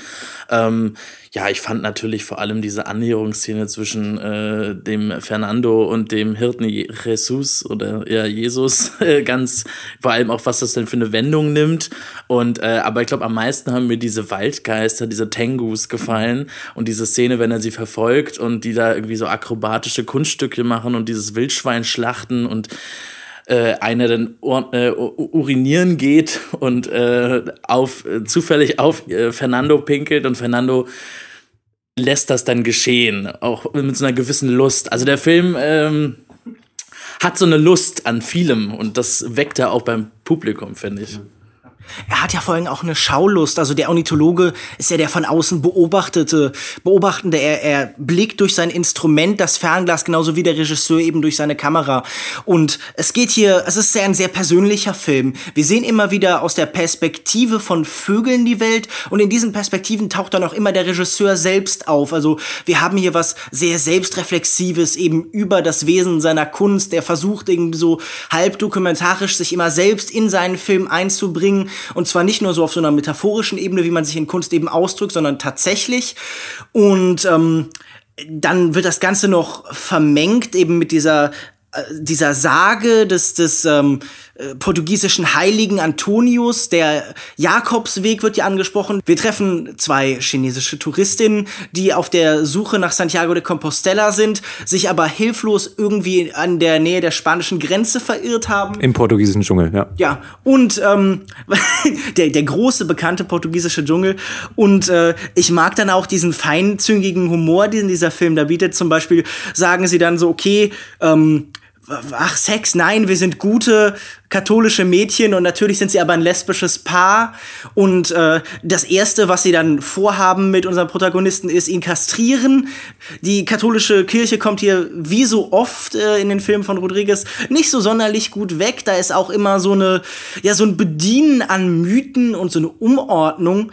Und ich glaube einfach wirklich, dieses, diese Gleichzeitigkeit von so vielen Ideen, das ist einfach ein Film, der sprüht von Kreativität. Das ist ein innovativer Film, zeitgenössischer Film auf eine Weise, die nichts mit Technik zu tun hat, sondern hier ist wirklich ein göttlicher Funke. Das ist, ist immer wieder, was mir da in den Kopf kommt, weil ich das Gefühl habe, ähm, hier sind so viele Sachen, die man, die halt gerade neu entstehen im Kino. Also man sieht wirklich so, es gibt noch Weiterentwicklungen in unserer Kunstform, die eigentlich dann doch noch recht jung ist. Mhm.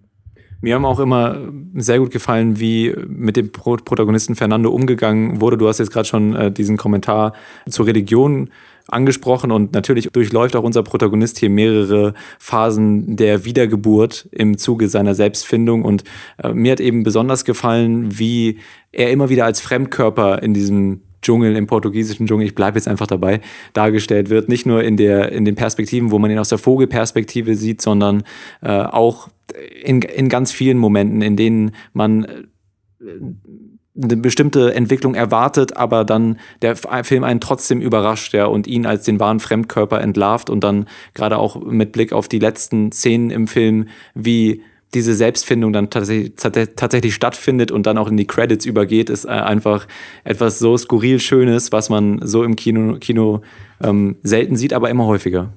Es bricht halt auf einmal Pop in diesen Film ein, der vorher dann doch viel mit so hochkulturellen und religiösen Motiven gearbeitet hat.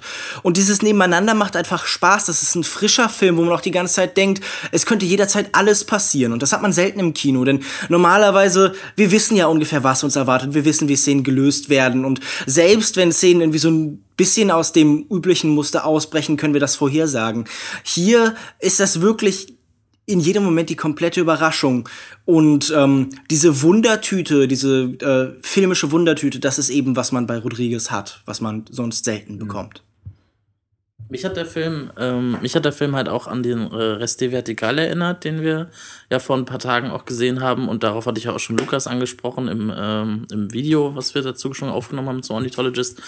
Ähm, nur, dass halt äh, Reste Vertikal halt wie seine Landschaften sehr leer ist und diese, diese äh, tonalen Wechsel und Motive äh, immer so spärlich einführt und, und ganz wenig miteinander verbindet. Und hier haben wir nur diesen Dschungel. Ich finde eigentlich diese finde es, finde das hat schon seine Berechtigung, dass du das sagst. Ja. Ähm, Genau, und da passiert natürlich viel, viel mehr und da ist viel, viel mehr Dickicht und natürlich, dass man sich schlagen muss. Und ich finde so, ähm, ja, also ein sehr überraschender Film. Ich bin jetzt kein großer Kenner der, der katholischen äh, Geschichte und auch nicht vom heiligen Antonius von Lissabon. Aber ich hatte so das Gefühl, ich weiß nicht, ob ihr das seht, dass die Figur äh, so auf der Suche ist nach so einem Leiden, also so ein Märtyrer werden möchte. Mhm. Irgendwie. Also vor allem ja. jetzt so gegen der zweiten Hälfte, nachdem was passiert ist, was ja, genau. Ja, das, das, das finde ich ganz spannend, weil das ist tatsächlich auch eine Leidensgeschichte. Wir sehen eine Figur, die so isoliert ist von Menschen, wie er bekommt immer wieder Nachrichten auf sein Handy, aber er antwortet nicht oder nur ganz spärlich und er scheint so der Welt abhanden gekommen zu sein. Niemand kann ihn mehr erreichen und äh, es, es hat so ein bisschen was von so einer depressiven Phase. Es ist dieser Dschungel um ihn herum, diese Isolation und Einsamkeit und er versucht eben, also er verliert sich in seiner Kunst, beobachtet nur noch Vögel und das ist ja auch Teil dieser Sinnsuche. Und ich glaube, da erkennt einfach jemand ähm, den heiligen Antonius so als Seelenverwandten, der auch eben suchend war, einsam, isoliert. Mhm. Und ähm, dieses Motiv des Jakobsweg, den ja der, der ganz modern ist, viele gehen darauf, um sich selbst zu finden, der wird hier fast spöttisch eingesetzt, als würde er sich über seine eigene Sinnsuche lustig machen, als wäre er so, ach ja, jetzt habe ich hier die Probleme, die alle in unserer modernen Zivilisation haben, weil ich nicht mehr so richtig weiß, wo ich hingehöre und weil es mhm. keine klaren Weltbilder mehr gibt und so. Und ähm, ja, dieses, dieses Selbstreflexive gefällt mir sehr gut, weil ähm, man nie das Risiko dann tatsächlich in diesem Film hat, dass es so unkritisch wirkt oder dass da jemand einfach so Egoismus in Filmform eben darbietet, sondern da präsentiert sich jemand selbst ohne so eine falsche Scham, aber auch eben ohne so eine Selbstüberhöhung. Und das sind es in diesen ganzen Elementen eben ganz gut zu erkennen. Und ihr habt es beide auch schon angesprochen. Für mich war es auch ein sehr magischer Film, was eben aufgrund dieser poetischen Bilder der Fall war. Also einfach die, die Dynamik in den Einstellungen, wie mit Farben gearbeitet wird. Du hast vorhin schon die Waldgeister angesprochen, die Parcours laufenden Waldgeister, die um Feuer tanzen und Fernando auf den Kopf pinkeln. Ähm, aber auch zum Beispiel in den Dialogszenen mit den zwei Chinesinnen am Anfang wieder, auch wieder mit Licht und Schatten gearbeitet wird, wenn sie sich näher kommen, wenn sie äh, lernen, miteinander zu kommunizieren. Mir ist eine Einstellung im Kopf geblieben, wo ähm, sie dann in der Totale gezeigt werden und im Hintergrund ist diese Felswand, an, an, diese, an der sie sich eingenistet haben und äh, da spiegelt sich oder da werden da Schatten draufgeworfen und es sieht so aus, als würde dieser Wald unendlich weitergehen in diese Felswand rein. Und mir sind viele dieser Bilder aufgefallen, die einen einfach unglaublich beeindrucken. Und ähm, was den Film eben darüber über diese Metapher hinaus zu einem visuell interessanten Film macht. Und in der Metapher hat mir auch noch gut gefallen, ähm, diese Entwicklung immer zwischen magischen Elementen und Menschlichkeit. Also wenn man an die Waldgeister denkt, wie sie eingeführt werden und als was sie sich später empuppen, als jemand, der auch einfach mal in die Gebüsche geht, um zu pinkeln. Ähm, und auch wie sich die Geschichte mit diesen zwei Chinesen entwickelt, die am Anfang was ganz anderes zu sein scheinen, was sie am Ende tatsächlich sind. Äh, dann wartet der Film einfach immer mit so Wendungen auf, die das Ganze auch zu einem kurzweiligen Erlebnis machen und nicht zu etwas anstrengend, etwas anstrengend Grotesken. Und äh, deswegen hat der Film für mich zum Beispiel auch deutlich besser funktioniert als Resté vertikal. Ja, da bin ich bei dir. Ich fand den auch sehr kurzweilig, was auch, äh, was auch einfach daran liegt, dass es irgendwie so ein ganzer surrealer Trip ist. Also er funktioniert wirklich für so eine Erfahrung. Ich glaube, es gibt auch irgendwann im Film so einen Dialog, wo sie sagen, manche Sachen kann man nicht kapieren, die ja. muss man einfach so hinnehmen und erfahren.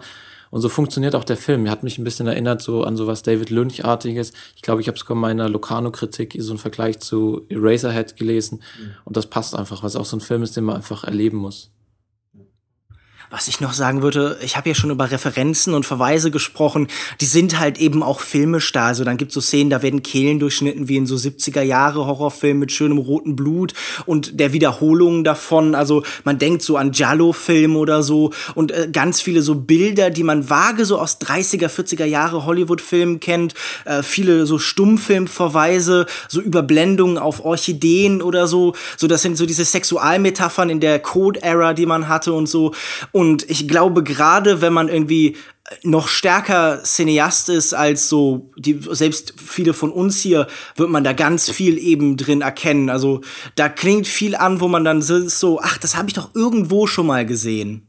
Ich glaube, Also ich habe äh, ich hab schon mein Ticket in den portugiesischen Dschungel gekauft. Das ist der nächste. das ist jetzt der neue Pilgerweg, Pilgerweg für Cineasten quasi, ne?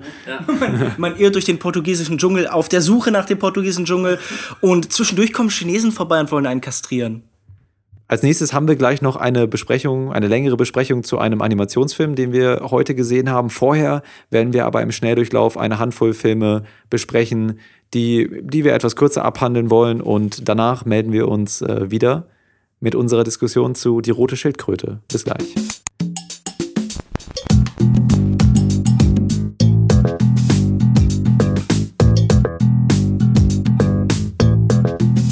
Nach unseren etwas ausführlicheren Diskussionen kommen wir jetzt in dieser Folge, bevor wir am Ende noch einen Film länger besprechen, zu einem weiteren Schnelldurchlaufsegment. Mal sehen, wie schnell wir wirklich sind.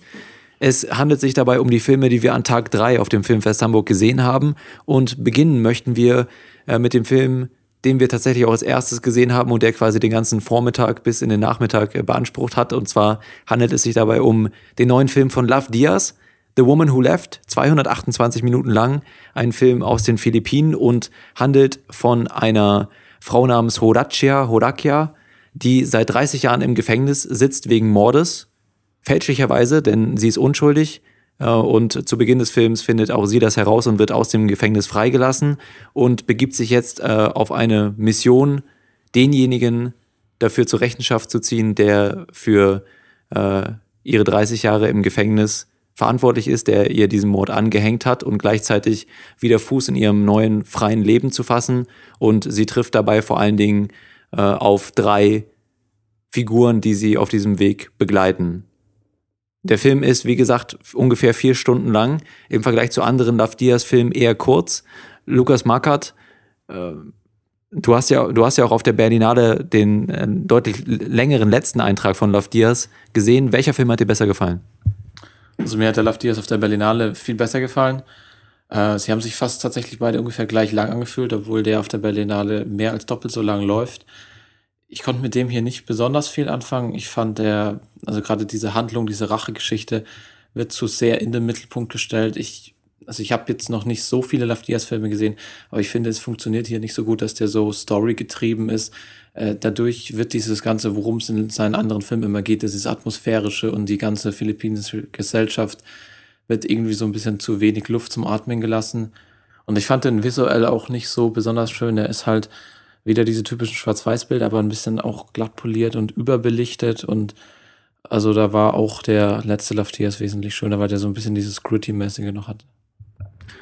Lukas Bawenschik, dir hat der Film, glaube ich, ein bisschen besser gefallen.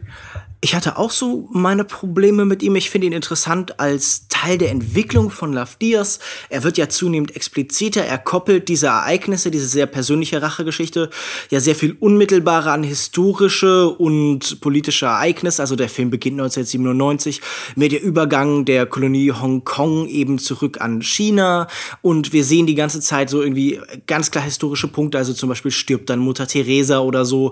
Das liegt eben auch daran, dass Love Diaz jetzt sehr viel unmittelbarer eben von den Philippinen erzählen wird. Sonst hat er sich stärker eben im Persönlichen, in den zwischenmenschlichen Beziehungen bewegt, um dadurch indirekt von der Politik zu erzählen. Hier treten dann tatsächlich Demonstranten auf.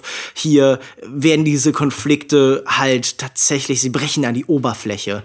Ich muss sagen, es ist ein sehr viel zugänglicherer Film von Love Diaz als die meisten anderen. Und das ist vielleicht auch das Problem. Er ist kürzer und man braucht bei Love Diaz so lange, bis man drin ist. Und hier habe ich dann wirklich die Hälfte des Films gebraucht, bis ich in der Stimmung, im Rhythmus dieses Films war. Also, so doof das klingt, aber eine Stunde mehr und ich hätte wahrscheinlich einfach mehr an diesem Film genossen, weil ich früher drin gewesen wäre.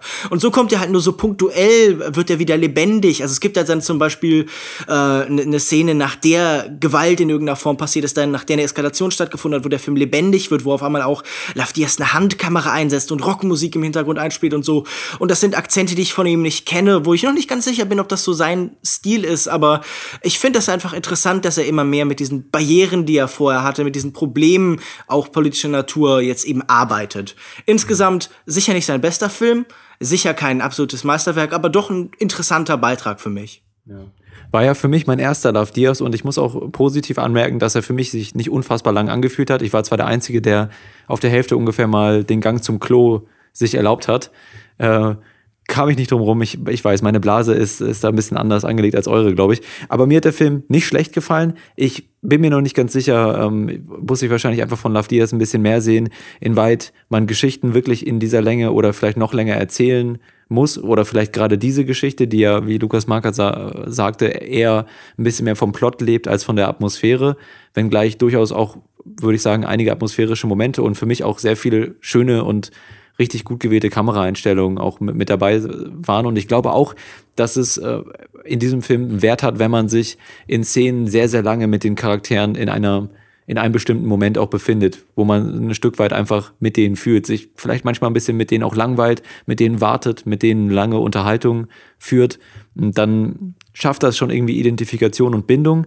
Äh, ich, ich bin mir nicht sicher, ob, ob ich mir den Film jetzt nochmal ansehen würde. Nicht sofort auf jeden Fall. Nicht sofort auf jeden Fall, aber ich, ich werde Love Diaz jetzt in Zukunft auch nicht auf Teufel komm raus meiden. Mit diesen Worten kommen wir zu einem Film, den ich in Zukunft auf jeden Fall auf Teufel komm raus äh, meiden werde mit allen Mitteln. Der nennt sich That Feeling. Das ist ein spanischer Film aus der bisher für mich sehr erfolgreichen Sektion Vitrina, das spanisch- und portugiesischsprachige Kino. Dieser Film brach leider meine, meine Serie. Äh, die ersten drei Filme fand ich durchaus sehr ansprechend. Diesen Film, mit dem Film konnte ich nicht viel anfangen. Es ist ein Episodenfilm, der knapp über 80 Minuten Spieldauer besitzt und der in, wie gesagt, mehreren Episoden von verschiedenen Personen und ihren merkwürdigen sozialen Problemen erzählt. Äh, es mögen einfach nur merkwürdige Momente sein, in denen man nicht weiß, was man sagen soll, wenn man das Falsche sagt, wenn man ähm, sich plötzlich in einer skurrilen Situation wiederfindet, aus der man nicht mehr rauskommt oder diese Situation sogar selbst herbeiführt mit Worte, die scheinbar nicht aus dem eigenen Mund stammen, aber es dann doch sind. Es geht um eine Frau, die ihre Objektophilie erliegt und insgesamt soll es wohl ein Film über Kommunikation sein und dann eben auch über fehlgeschlagene Kommunikation und es hat auch durchaus komödiantische Elemente. Der Film ist interessanterweise von drei Regisseuren gedreht, also nicht nur ein Regisseur, sondern die drei Re Regisseure haben sich äh, die verschiedenen Storystränge, wobei dieser Film sehr, sehr fragmentiert ist. Es handelt nicht nur von drei Storysträngen, sondern teilweise driftet der Film noch ab und führt ganz neue Charaktere einfach nur für eine 30-Sekunden-Szene ein. Also es fühlt sich sehr inkohärent an, sehr inkonsequent erzählt und ehrlich gesagt auch nicht lustig. Ich fand der Film sah billig aus auf Schülerfilmniveau und hatte eigentlich darüber mehr als Mensch Jetzt denken wir uns mal eine richtig merkwürdige soziale Situation aus, nicht viel zu sagen. Deswegen von mir keine Empfehlung für That Feeling. Ihr habt in der Zwischenzeit, während ich in dem Kino, während ich im Studio-Kino saß und diesen Film gesehen habt, einen anderen Film gesehen, nämlich Exile.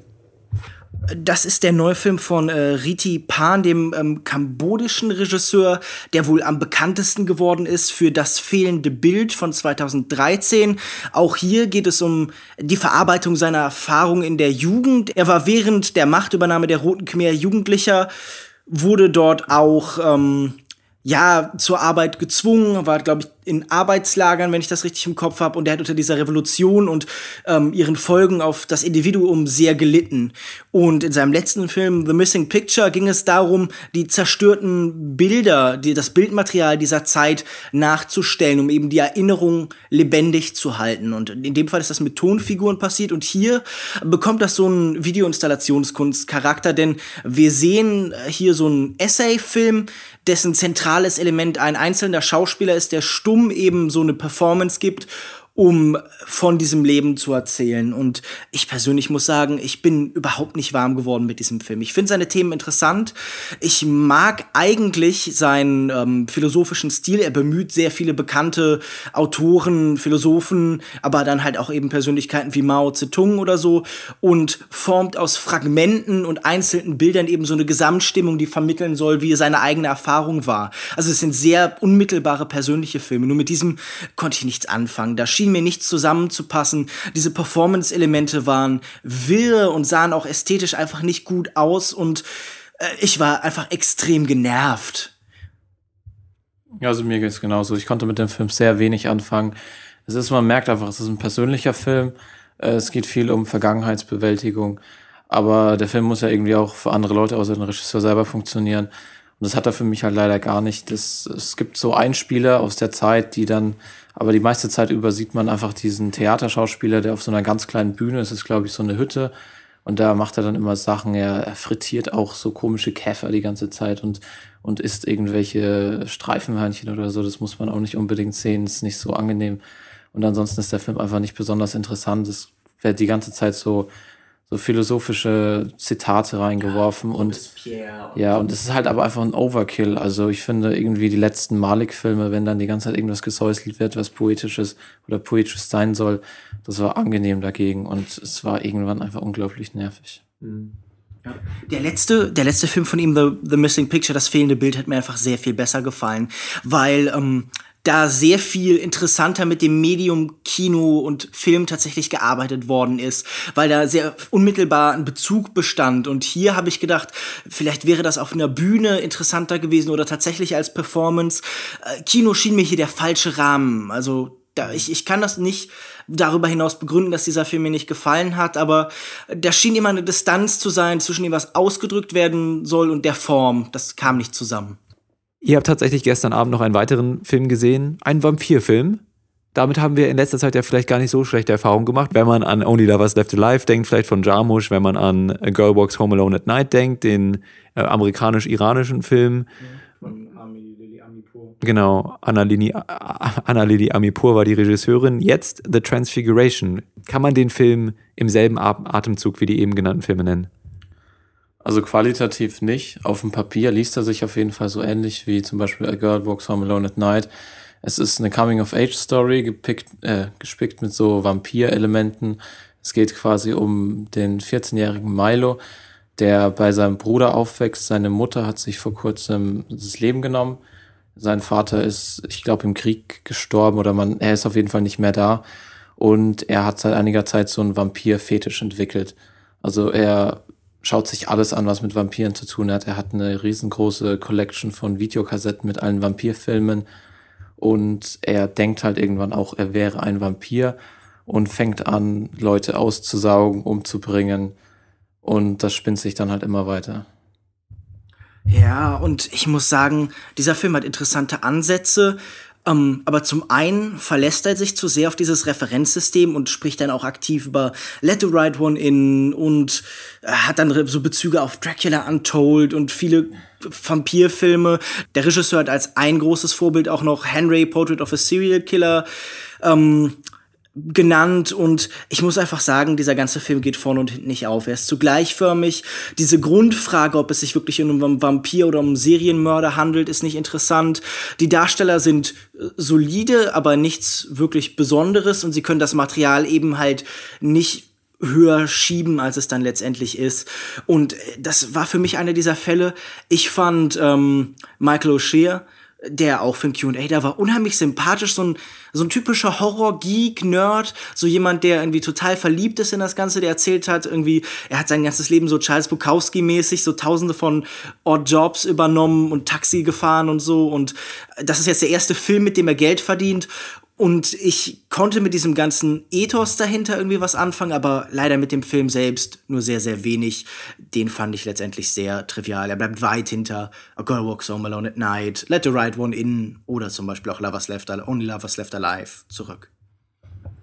Gut, du hast eben schon QA erwähnt. Wir haben tatsächlich ein QA zu einem anderen Film für euch aufgezeichnet. Das werdet ihr am Ende der Sendung hier nach dem Abspann eingespielt bekommen. Und zwar haben wir den Regisseur von Der Roten Schildkröte hier, dem Animationsfilm, der hier auf, der, auf dem Filmfest Hamburg läuft. Vorher werden wir allerdings noch über den Film reden. Und das machen wir jetzt in unserer Diskussion zu The Red Turtle, die rote Schildkröte.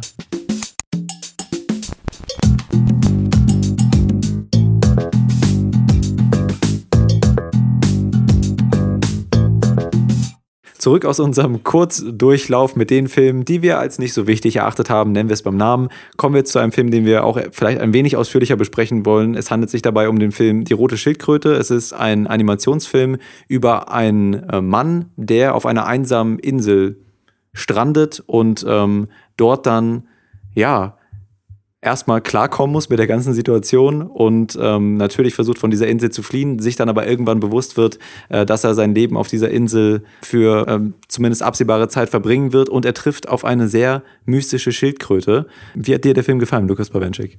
Ich war letztendlich, vor allen Dingen auch wegen meiner Erwartungshaltung, wohl relativ enttäuscht.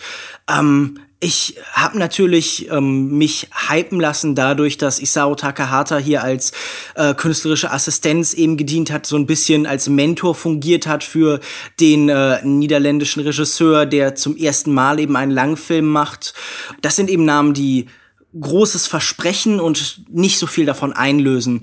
Ich habe während diesem Film die ganze Zeit gedacht, das ist alles nett und hübsch und niedlich, aber mir fehlt das Ziel. Ich habe die ganze Zeit äh, gesucht nach etwas, an dem ich mich eben anknüpfen kann, zu dem ich einen Bezug habe, ähm, habe aber irgendwie mich immer nur gefragt, ja, wo soll das jetzt hingehen? Ich fand diese Grundprämisse interessant.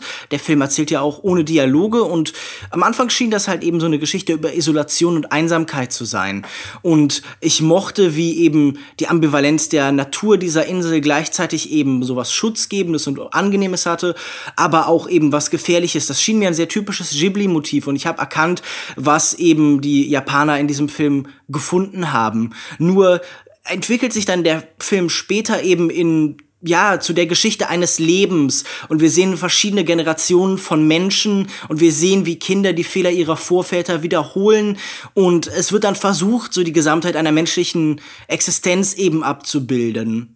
Und der, daran scheitert der Film eben. Er, er trifft nicht die Gesamtheit des menschlichen Daseins, sondern er bleibt so sehr vage und unspezifisch und diese ganzen mythologischen Elemente kommen nicht zusammen. Damit wird wenig erzählt. Es gibt auch immer wieder Traumsequenzen und der Regisseur hat selbst gesagt, es geht um Traum und Wirklichkeit, aber das wird dann einfach in den Raum gestellt und da fehlt mir eben die Entwicklung, da besteht, fehlt mir auch das Bezugssystem eben, in dem das Ganze funktioniert. Und dann, ähm, ja, dieses Element, dass da keine Dialoge sind, ist interessant und macht sich auf dem Papier auch sehr gut. Aber praktisch habe ich mich dann mehrfach gefragt, warum reden diese Menschen nicht miteinander? Haben die einen Schlag auf den Kopf bekommen? Sind das irgendwie die Eltern der Peanuts oder so? Denn hier sind nur noch so Grunzlaute, als würden wir hier uns Mad Max angucken und dann ist immer nur und das war ganz irritierend. Und ich kann mir vorstellen, dass das nicht besser geworden wäre durch Dialoge. Aber ähm, das ist genauso wie zum Beispiel in Gravity gewesen, wo dann ganz oft, wo Sprache und irgendwie Geräusche im Weltall fehlten, einfach der Soundtrack ganz laut gestellt wurde. Den Soundtrack fand ich unheimlich kitschig und anstrengend und der stürmte sich so wellenförmig über alles. In diesem Film gibt es sehr viele Wellen. Die aus Wasser waren mir lieber als die aus Musik. Es war sehr viel Negatives. Ich bin jetzt etwas zögerlich, das Mikrofon an euch beide weiterzugeben, äh, weil ich, glaube ich, der Einzige bin, der hier etwas äh, zur Verteidigung des Films beizutragen hat. Aber ähm, bevor wir auf diese ganzen inhaltlichen Aspekte weiter eingehen, äh, vielleicht einfach mal eine Frage an euch zu dem Aspekt, der einem zuerst ins Auge fällt, wenn man den Film anschaut, und zwar der Stil. Ja, wir haben hier eine sehr schöne Aquarelloptik. Ist der zumindest positiv bei euch ähm, angekommen?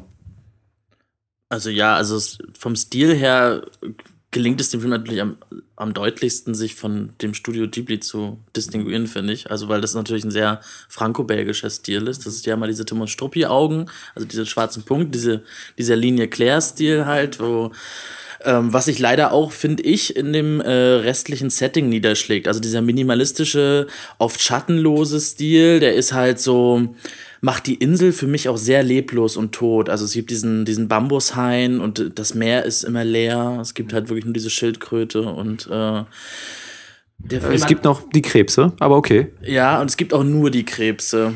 Ähm, genau, also es ist so, äh, die Insel wirkt halt wie künstlich erschaffen und halt irgendwie sehr ärmlich und wenig faszinierend. Und das, was der Film halt wirklich denn sein möchte, so ein Mythos über das Leben, über die menschliche Existenz, über das menschliche Leben, da habe ich mir nur so gedacht, am Schluss, das muss ein sehr armes Leben sein.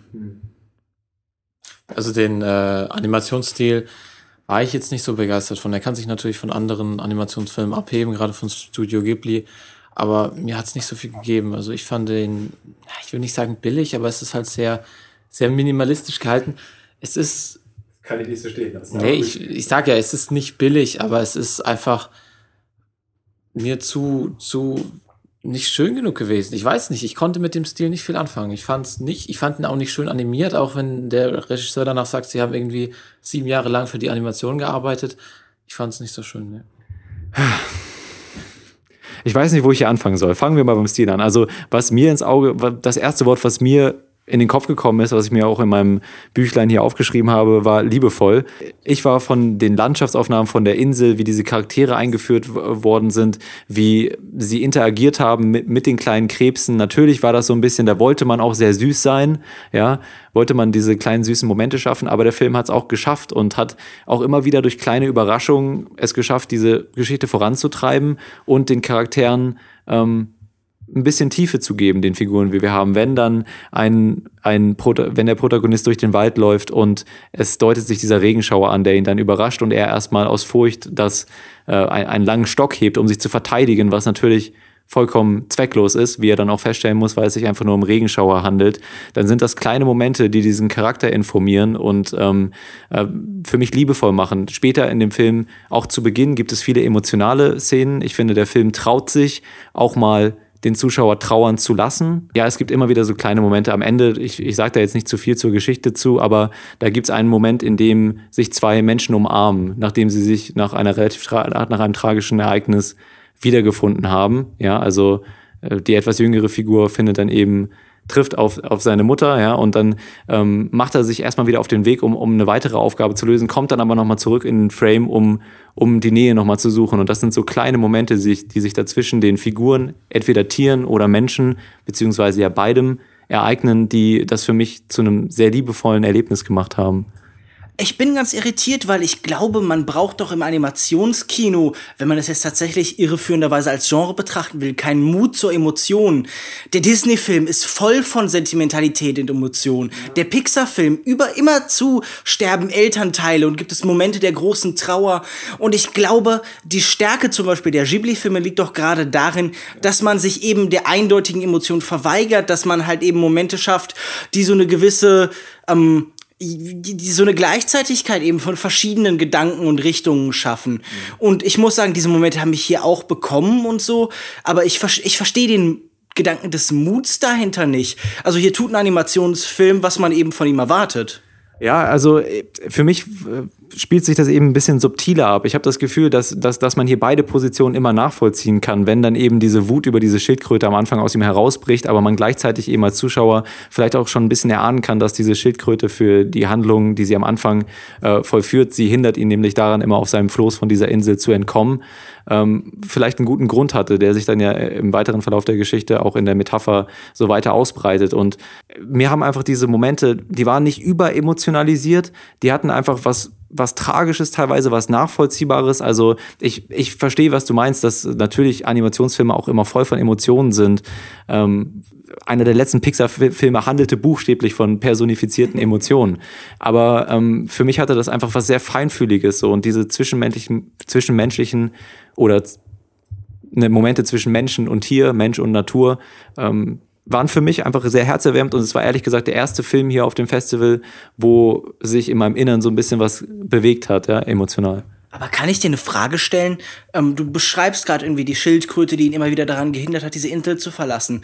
Hast du dafür irgendeine Logik oder eine Erklärung gefunden? Also mir fiel das so schwer, in diesem Film einen Sinn zu finden. Und normalerweise bin ich nicht jemand, der unbedingt Filme eingeordnet und kategorisiert braucht und Erklärung für alles. Aber hier war ich die ganze Zeit mit der Frage beschäftigt, was soll hier eigentlich erzählt werden? Und kam über so Sachen, okay, es wird hier halt ein Leben geschildert oder so nicht hinaus. Hat da jemand eine Deutung für sich gefunden? Ähm, also natürlich stimme ich dir zu bei der Lebenszyklusmetapher und, und dem Zyklus einer Zivilisation, wie sich die entwickelt. Für mich war es gleichzeitig auch eine Romanze, die dem äh, gerade mit den Handlungen der Schildkröte, weil wir, wir nennen es jetzt einfach mal beim Namen, der Twist äh, am Ende des ersten Aktes ist eben, dass diese Schildkröte, meint ihr nicht, oder? Achso, okay.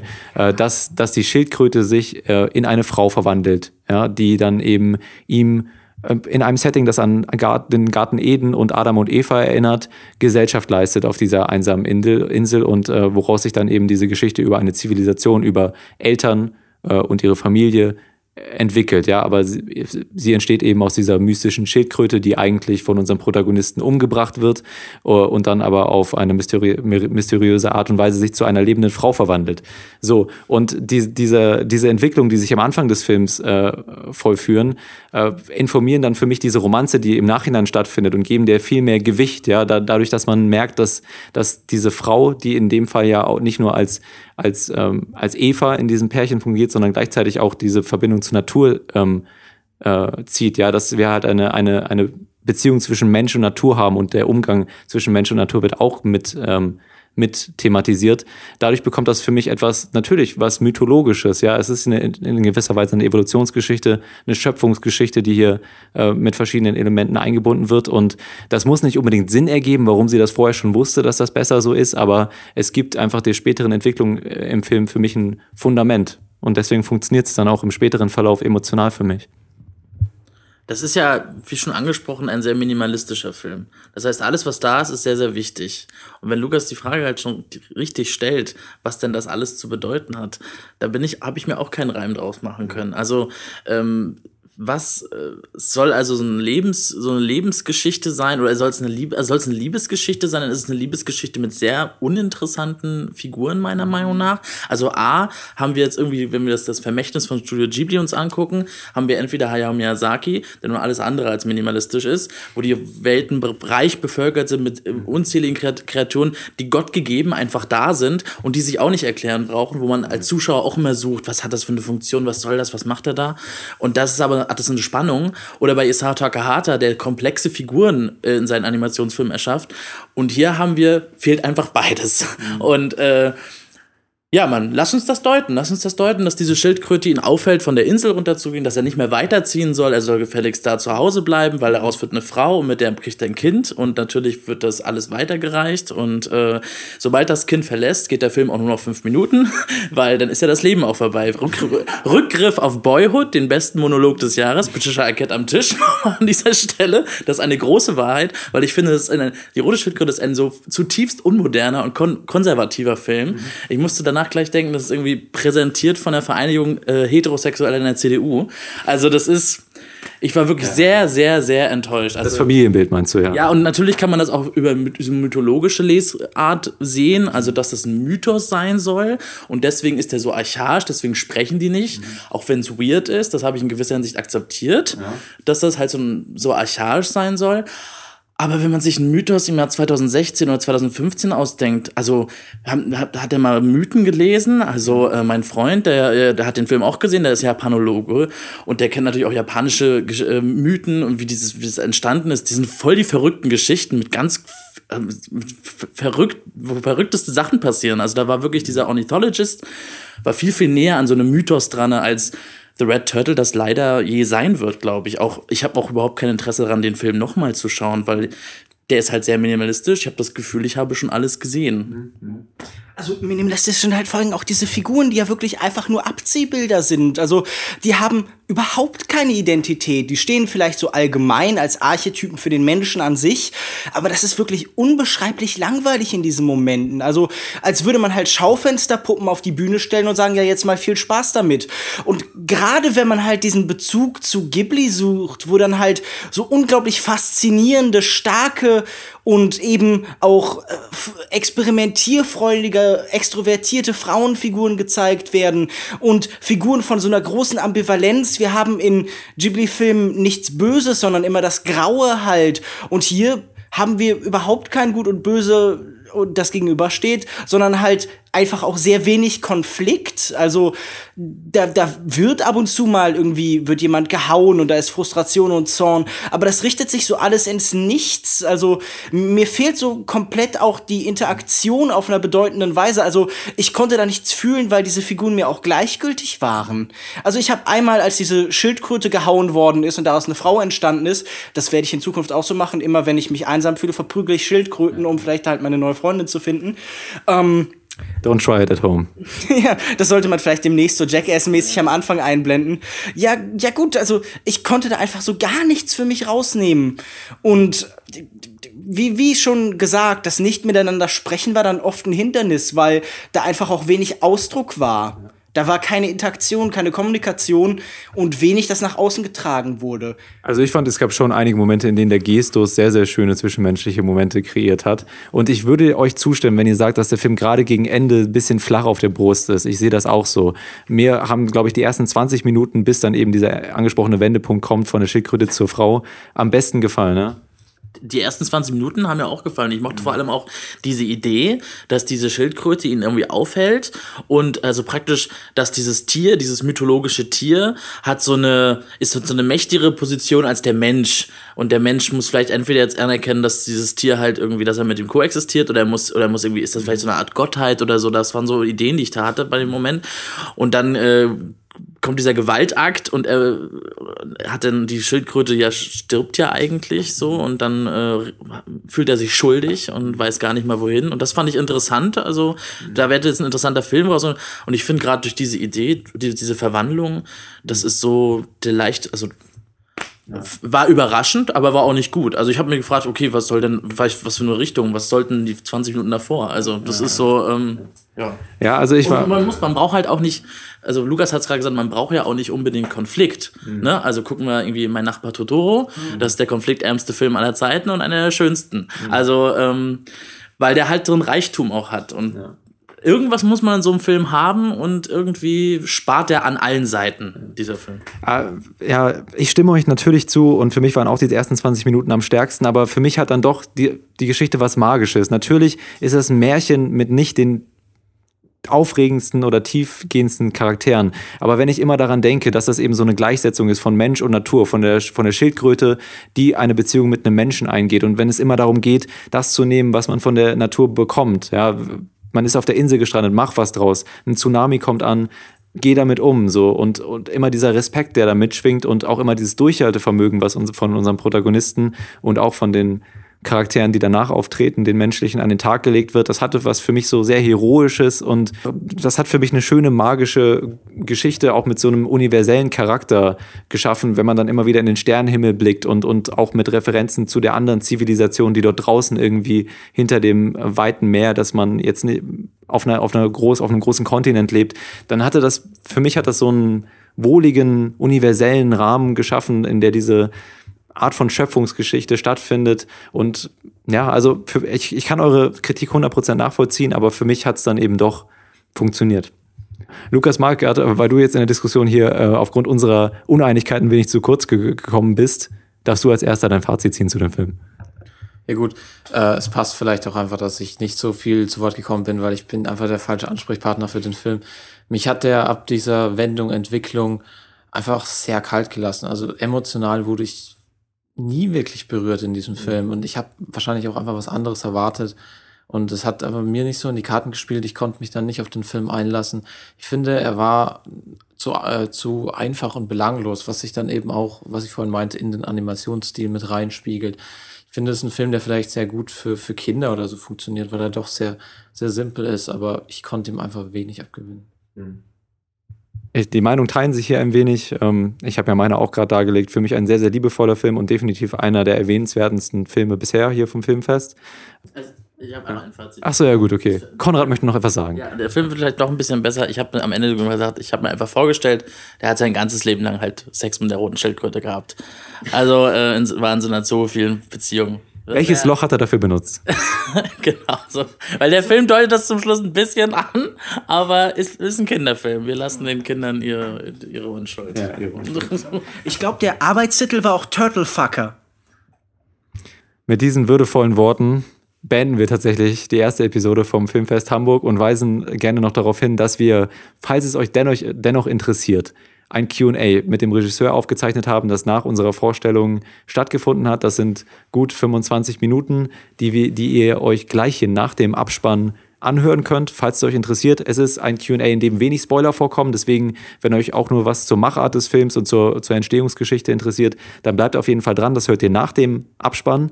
Und ansonsten bleibt es mir nur noch zu sagen, vielen Dank, Konrad, dass du in der Episode hier mit am Start warst und deine Meinung äh, gesagt hast zu verschiedenen Dingen und auch dein Recap zu, zum Filmfest. Kannst ja leider nicht jetzt noch die Woche hier bleiben, aber ich denke, es hat sich trotzdem gelohnt. Äh, und in der nächsten. Ich muss, ich muss, leider ins Heimatland von Studio Ghibli. Ich fliege nämlich mal nach Japan. Ne? Ist ja auch nicht das Schlechteste, dafür kann man Hamburg schon mal, ist ein guter Grund. Ja? Ist, ein guter Grund. ist ganz okay. Ja, von der schönsten Stadt der Welt in die zweitschönste dann. Äh, ne? ähm, Japan, die Stadt Japan. Ich dachte, nach Tokio geht's. Ja, Tokio geht's auch. Genau, nach Tokio geht's auch. Äh, ich möchte unsere Hörer noch kurz darüber informieren, dass wir natürlich auch noch zwei weitere längere Episoden vom Filmfest, Filmfest Hamburg hier liefern werden. Unter anderem in der nächsten Folge mit dabei der äh, hier schon heiß erwartete Personal Shopper von Olivier Assayas, hoffentlich auch mit einem QA-Beitrag, wenn alles gut funktioniert. Und äh, ja, bis zur nächsten Episode wird nicht so viel Zeit ins Land gehen. Deswegen ähm, bis dahin, viel Spaß im Kino. Falls ihr zwischenzeitlich doch mal ins Kino geht, informiert uns, was gerade im Mainstream-Kino läuft, denn wir bekommen hier nicht so viel davon mit. Und ähm, ja, bis zur nächsten Episode. Danke, Konrad. Gerne. Tschüss. Ciao. Tschüss. der, der Mikroschwenk, der berühmte.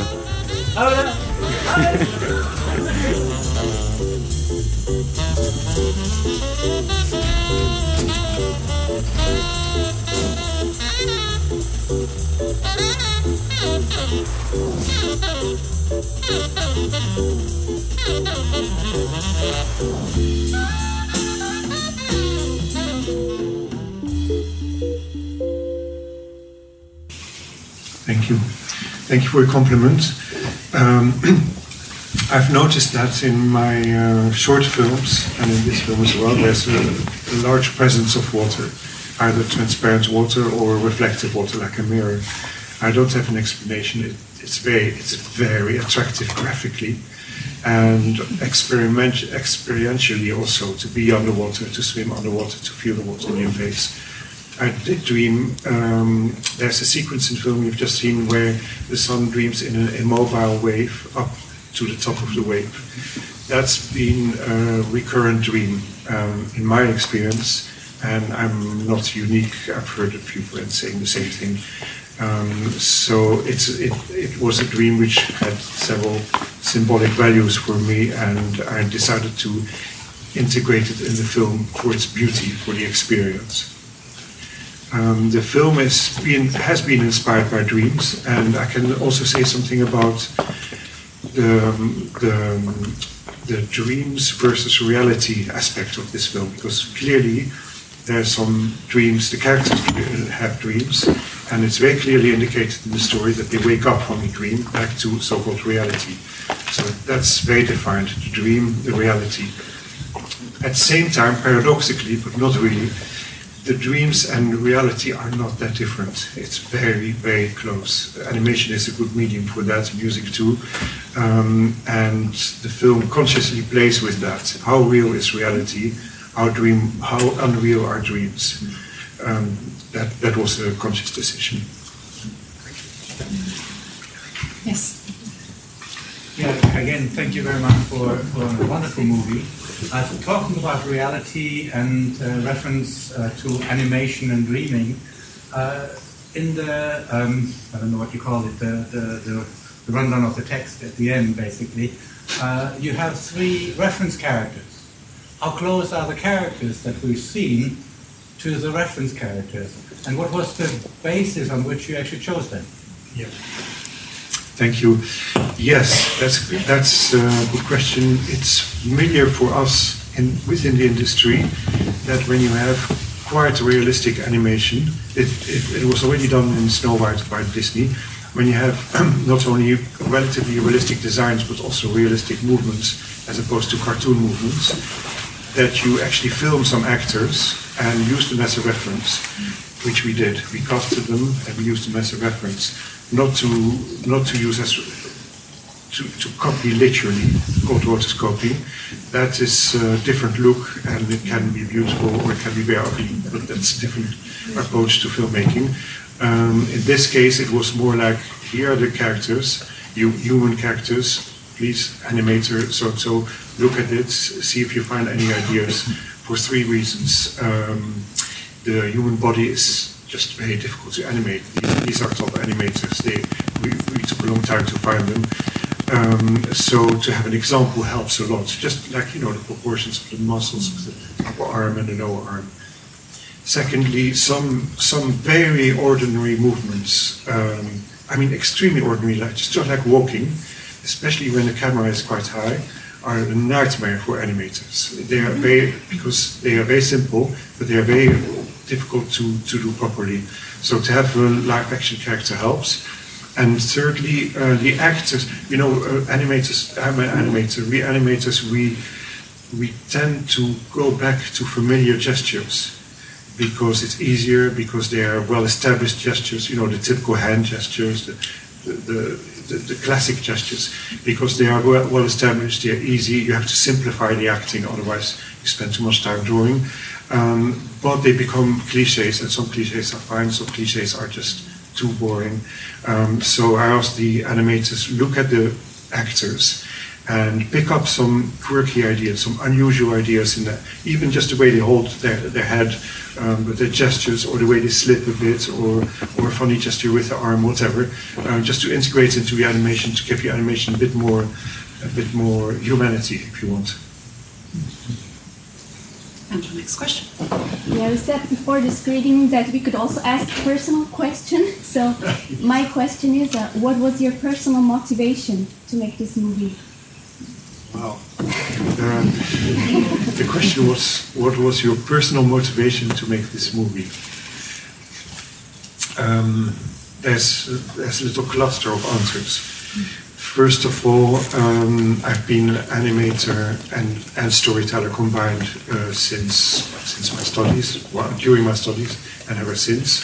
That seems to be what I want to do most. It's my vocation, if you want, more than my profession. It's my vocation, which means you do it even if you get paid or not. Um, you, just you just do it. Um, so to tell an, a story again, and this time in a large format, so you can explore the characters more, you can explore the landscapes more, which is big thing for me. I, I really enjoy the, the, the landscapes. Um, you can you can play with the different moments of the day and night much more. That that immediately immediately was appealing to me. So why didn't I do this before in a long film? It's too big. A long film is too big. It's it's incredible. It's impossible. I, I started in early 2007, January 2007. I had one year's break when the producers were looking for money, um, but we finished in, in, in April this year. So just to tell you how big it is. Um, partly also it's too hard to convince the investors to invest to invest in my film. I'm not a salesman. I can't really go there full strength saying, please invest in my film. It will be a brilliant film. That's not my strength, and many animators are like me. Um, so I, I never felt encouraged. In this case, the the genesis of the film was highly, highly unusual. I got a letter, totally unexpected, from a studio that I admire. Uh, I mean, I admire deeply for since the early '90s, called Studio Ghibli in uh, Tokyo, or Ghibli as we sometimes say here, and they make fabulous films. And they literally wrote to me saying, um, "Michael, we very much liked your short film, Father and Daughter. We, and this is a big compliment. We think it's it's a Japanese film." Um, and have you have you ever thought of making a long film with the same kind of sensitivity? Because if you if you if you are uh, thinking of a long film, we would very much like to produce it. Actually, co-produce it with uh, our distributors, Wild Bunch in Paris. So that's how it started. And immediately, immediately I thought, if ever I get a chance to tell a long story, now this is it, because they are they are they respect auteur films, director's films. In other words, the director decides whether he can justify his decision or her decisions or not. It's a director's film. Um, in, the, in England, where I live, and it's definitely in the States, we're talking more about producers' films where you test or test audience, and the producers have a lot of creative input in the film. So, in, I'm sorry, this is one about coming back to your question. Um, uh, I thought, now I really want to make a long film. This is it. I mean, literally within minutes, I knew this is fabulous, absolutely fabulous. I was, for, for a number of months after that, that moment, I was floating above the ground. Um, I came back really solidly. but, um, and the, um, the other thing, and this may, may sound light, but it was big for me too, I really enjoyed the thought of my God, we will be a group of friends working for years on the same film. That's that's fantastic. Which we were. We were in the same building. Not not all the Hungarian team, unfortunately, was in Hungary, but almost all animators were around me. Almost all background artists were around me. We were in the same building. It's very it's very intimate working with your creativity. So we were just a very very solid group of friends for years, which which I really enjoyed as well. Maybe I'm allowed to add a short question there because on the website of uh, Festival I found that um, for artistic directorship actually uh, was named um, Sao um, and I wondered um, well sharing a directorship isn't easy. Uh, sharing it on an animation project if both are animators kind of um, graphic visual thinking people in that sense um, how did you do that? Um, animation film itself is always a bit different in sharing work. Yes, the, in, in, the States they often use directors for animated film, and understandably so because it's so complex and so heavy. Um, you create everything from nothing, you just look at fabulous art actors. You, uh, it's just very, very, very intense. So two directors worked. If I had a co-director, I would have probably have loved it. Someone I've totally attuned with. Um, the Annecy website actually made a um, little mistake. He is Takata is the artistic producer, not artistic director. I didn't, that would explain yeah. the Studio Ghibli part. I didn't have a co-director, um, but right from the beginning, it was the initiative of um, Suzuki, who was the producer of Studio Ghibli, and Takata was one of the, the founding directors and fabulous director of Jessica Guia, Great Fireflies, and other films. And they were my producers in the sense that they were behind the project, a bit like, um, uh, a bit like uh, mentors. Uh, they, they, were just behind it. They, they were not. They didn't intend to contribute uh, artistically to the film. And um, my first meeting with them in Tokyo, I actually asked them um, I, I, want your feedback. Uh, this is too big. I need, I need to get a lot from everybody. I'm asking everybody around me for feedback, and definitely them uh, for their experience, but also for their particular sensitivity, which I know well from their films. Suzuki is a producer, but he, he is very big in the studio. He's very influential, very creative in his discreet way. And Takata, of course, is filming. So I asked them, and they were a bit surprised. They um, they thought about it and they said, "Okay, we, we can, but it's, uh, remember it's your film. You decide. So whatever we say, um, we we will we will say honestly, even if we don't agree between Suzuki and Takata or someone else. But we will tell you. But you decide what, what is best for the film. And Which is kept, great, being a director. That's fabulous. Me, I saw yeah, a question over there. Yes, your hand up.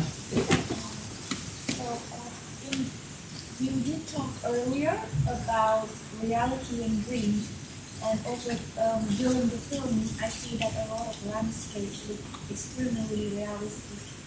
And because since you did talk about that earlier, I wonder if, if, if it was your intention or is it the um, animation is just too good that I can help you distinguish between the the, the, uh, the, the real landscapes and the and enjoying. Thank you. The question, uh, it's too long to repeat, but it's about the uh, the intention behind the realism in the in the landscapes. Did I understand correctly? Before I answer, I quickly have to say something because um, I sometimes the film was completed at its first screening in May in France, and I've been through a few screenings since, and I'm sensitive to how people react. In May, it was shown in Cannes, and there were some people coughing, and I, I was suffering like hell because I knew exactly every cough.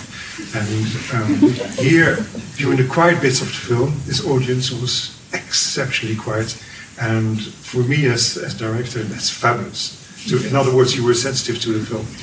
Uh, to answer your question, the, um, the style of the backgrounds, my brief I, I, made a lot of preliminary drawings, of finished backgrounds to inspire the um, artists. Once the artist arrived on the project, um, um, in 2013, July 2013. They took over. Then I stopped doing it. It was their project. Um, in the, um, I gave them my backgrounds, and I and my brief to them was realism, detail, details, simplicity. And this may sound contradictory. It's not like, for instance, if you take a bamboo forest, a bamboo forest is very simple, stylistically very simple, vertical lines, or and you, you add some details, but it's basically very in, intense on the vertical lines, maybe a few diagonal ones, and and then you can draw every bamboo uh, stem, uh, trunk, very, in a very detailed way, but the simplicity still remains. Um, the same for the rocks. There, there are lots of lots of rocks, but there's some simplicity in the rocks, and the same for the landscapes of the sea and the skies, etc. And they, they understood. So um, I just thought when I conceived the film in the beginning, I thought for if you watch a film for 80 minutes, you want more details than I've done in the past in my short films. You want to enter the universe and feel the details and see the details more. So that that's what I wanted. At the same time, it's not about a jungle with beautiful flowers everywhere and beautiful large leaves and small leaves and so on. That, that's great for another film. Here I wanted some, some simplicity in the forest and in the other landscape. I hope that that answers your question. So maybe we could sum up some last questions because um, I don't want to break this, and I'm pretty sure you're probably outside and happy to answer more questions as well. Um, but I know that the next screening is just about to start. So I see three hands, is that right? So let's do one, two, three. I was wondering at what point was it decided that the film would have no dialogue and why? Question for the dialogue. Um, I wonder um, when when um, when when was the point when it was clear to you that you will realize uh, you will be able to realize this project? And then uh, you said that you were living uh, that you were working with uh, your team in one building and just like with organizational matters. I mean people work that, that costs money they have to get paid like for what uh, period of time do I have to imagine this process and uh, yeah how, how much does it actually cost I mean to realize this And how much Money. was I paid? Okay, and maybe we can add some way the last one. I mean, like more how you develop and direct it. Um, that's the link the next topic. So, all very short questions indeed. Um, The dialogue. the dialogue. Maybe it adds up with something else. The intention, it was not the intention to make a dialogue-free film. Uh, there was some dialogue in my original script. I really imagined that when a man and a woman meet, woman would be silent because that's her nature, not, not, not as a handicap, but she's naturally silent, but the man would say something. And later the son, when he talks with his parents, when, when he's about to leave, the same. Um, but the dialogue didn't feel good. And I thought, okay, it's just me. Um, for the moment, it's, it's there, it's solid enough. Um, then at some point, I had help coming in to, to work on, on some difficult parts of the story, um, filmmaker Pascal Perron. And she immediately said, the dialogue doesn't feel right. So we worked on that, we changed the sentences, we added some, we subtracted some, and still didn't feel right. And in the end, Studio Ghibli said, how about dropping it? And I said, no, no, no, no, we, we need it here and here and here, otherwise people won't understand. And he said, no, we, we, we think you can drop it. And then I suddenly I felt really relieved. I thought, well, if they believe it can be a dialogue-free film, oh yes, let's do that. because it's, it's, it's honest, it's clear, it's a dialogue-free film, you don't expect it. And while, while there was dialogue, we had the English version and the French version working in France.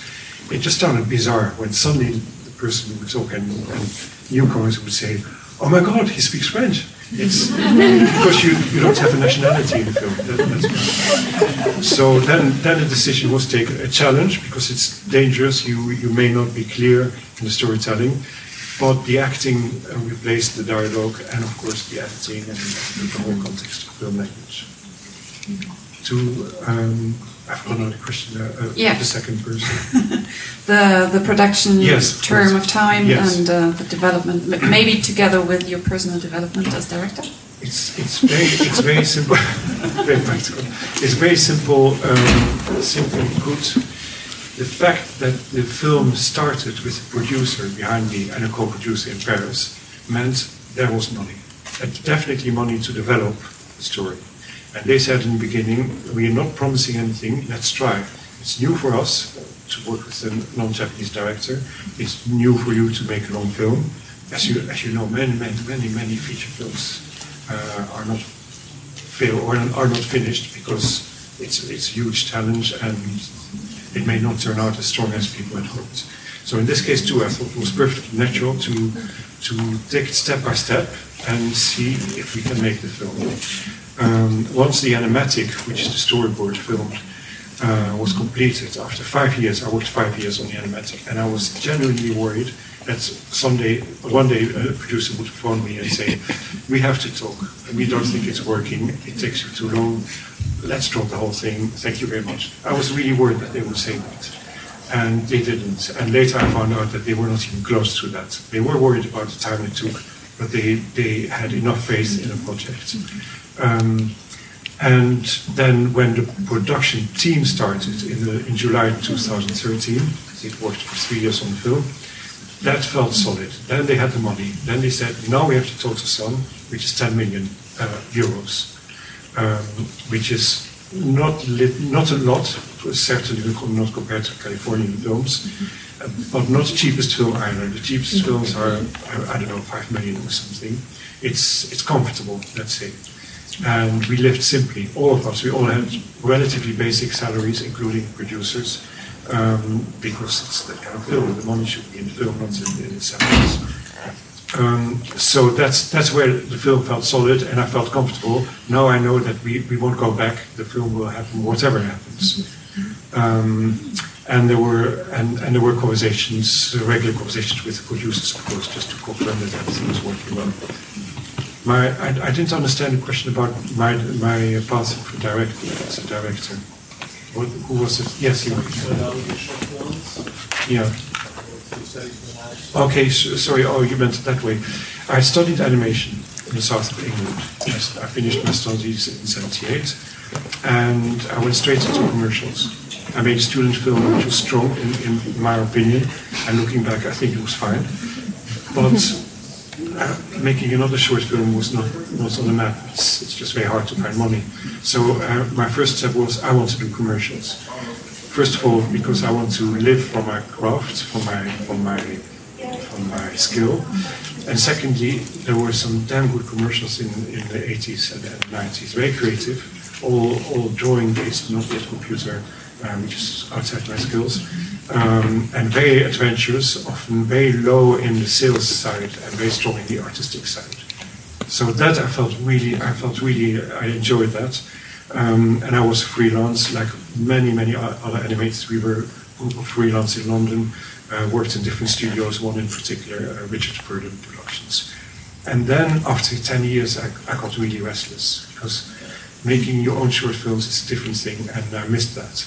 Um, in commercials, you sell a product. Whatever you do, you sell a product. That's the priority. In your in your own short films, you come from a deeper point, whatever that is.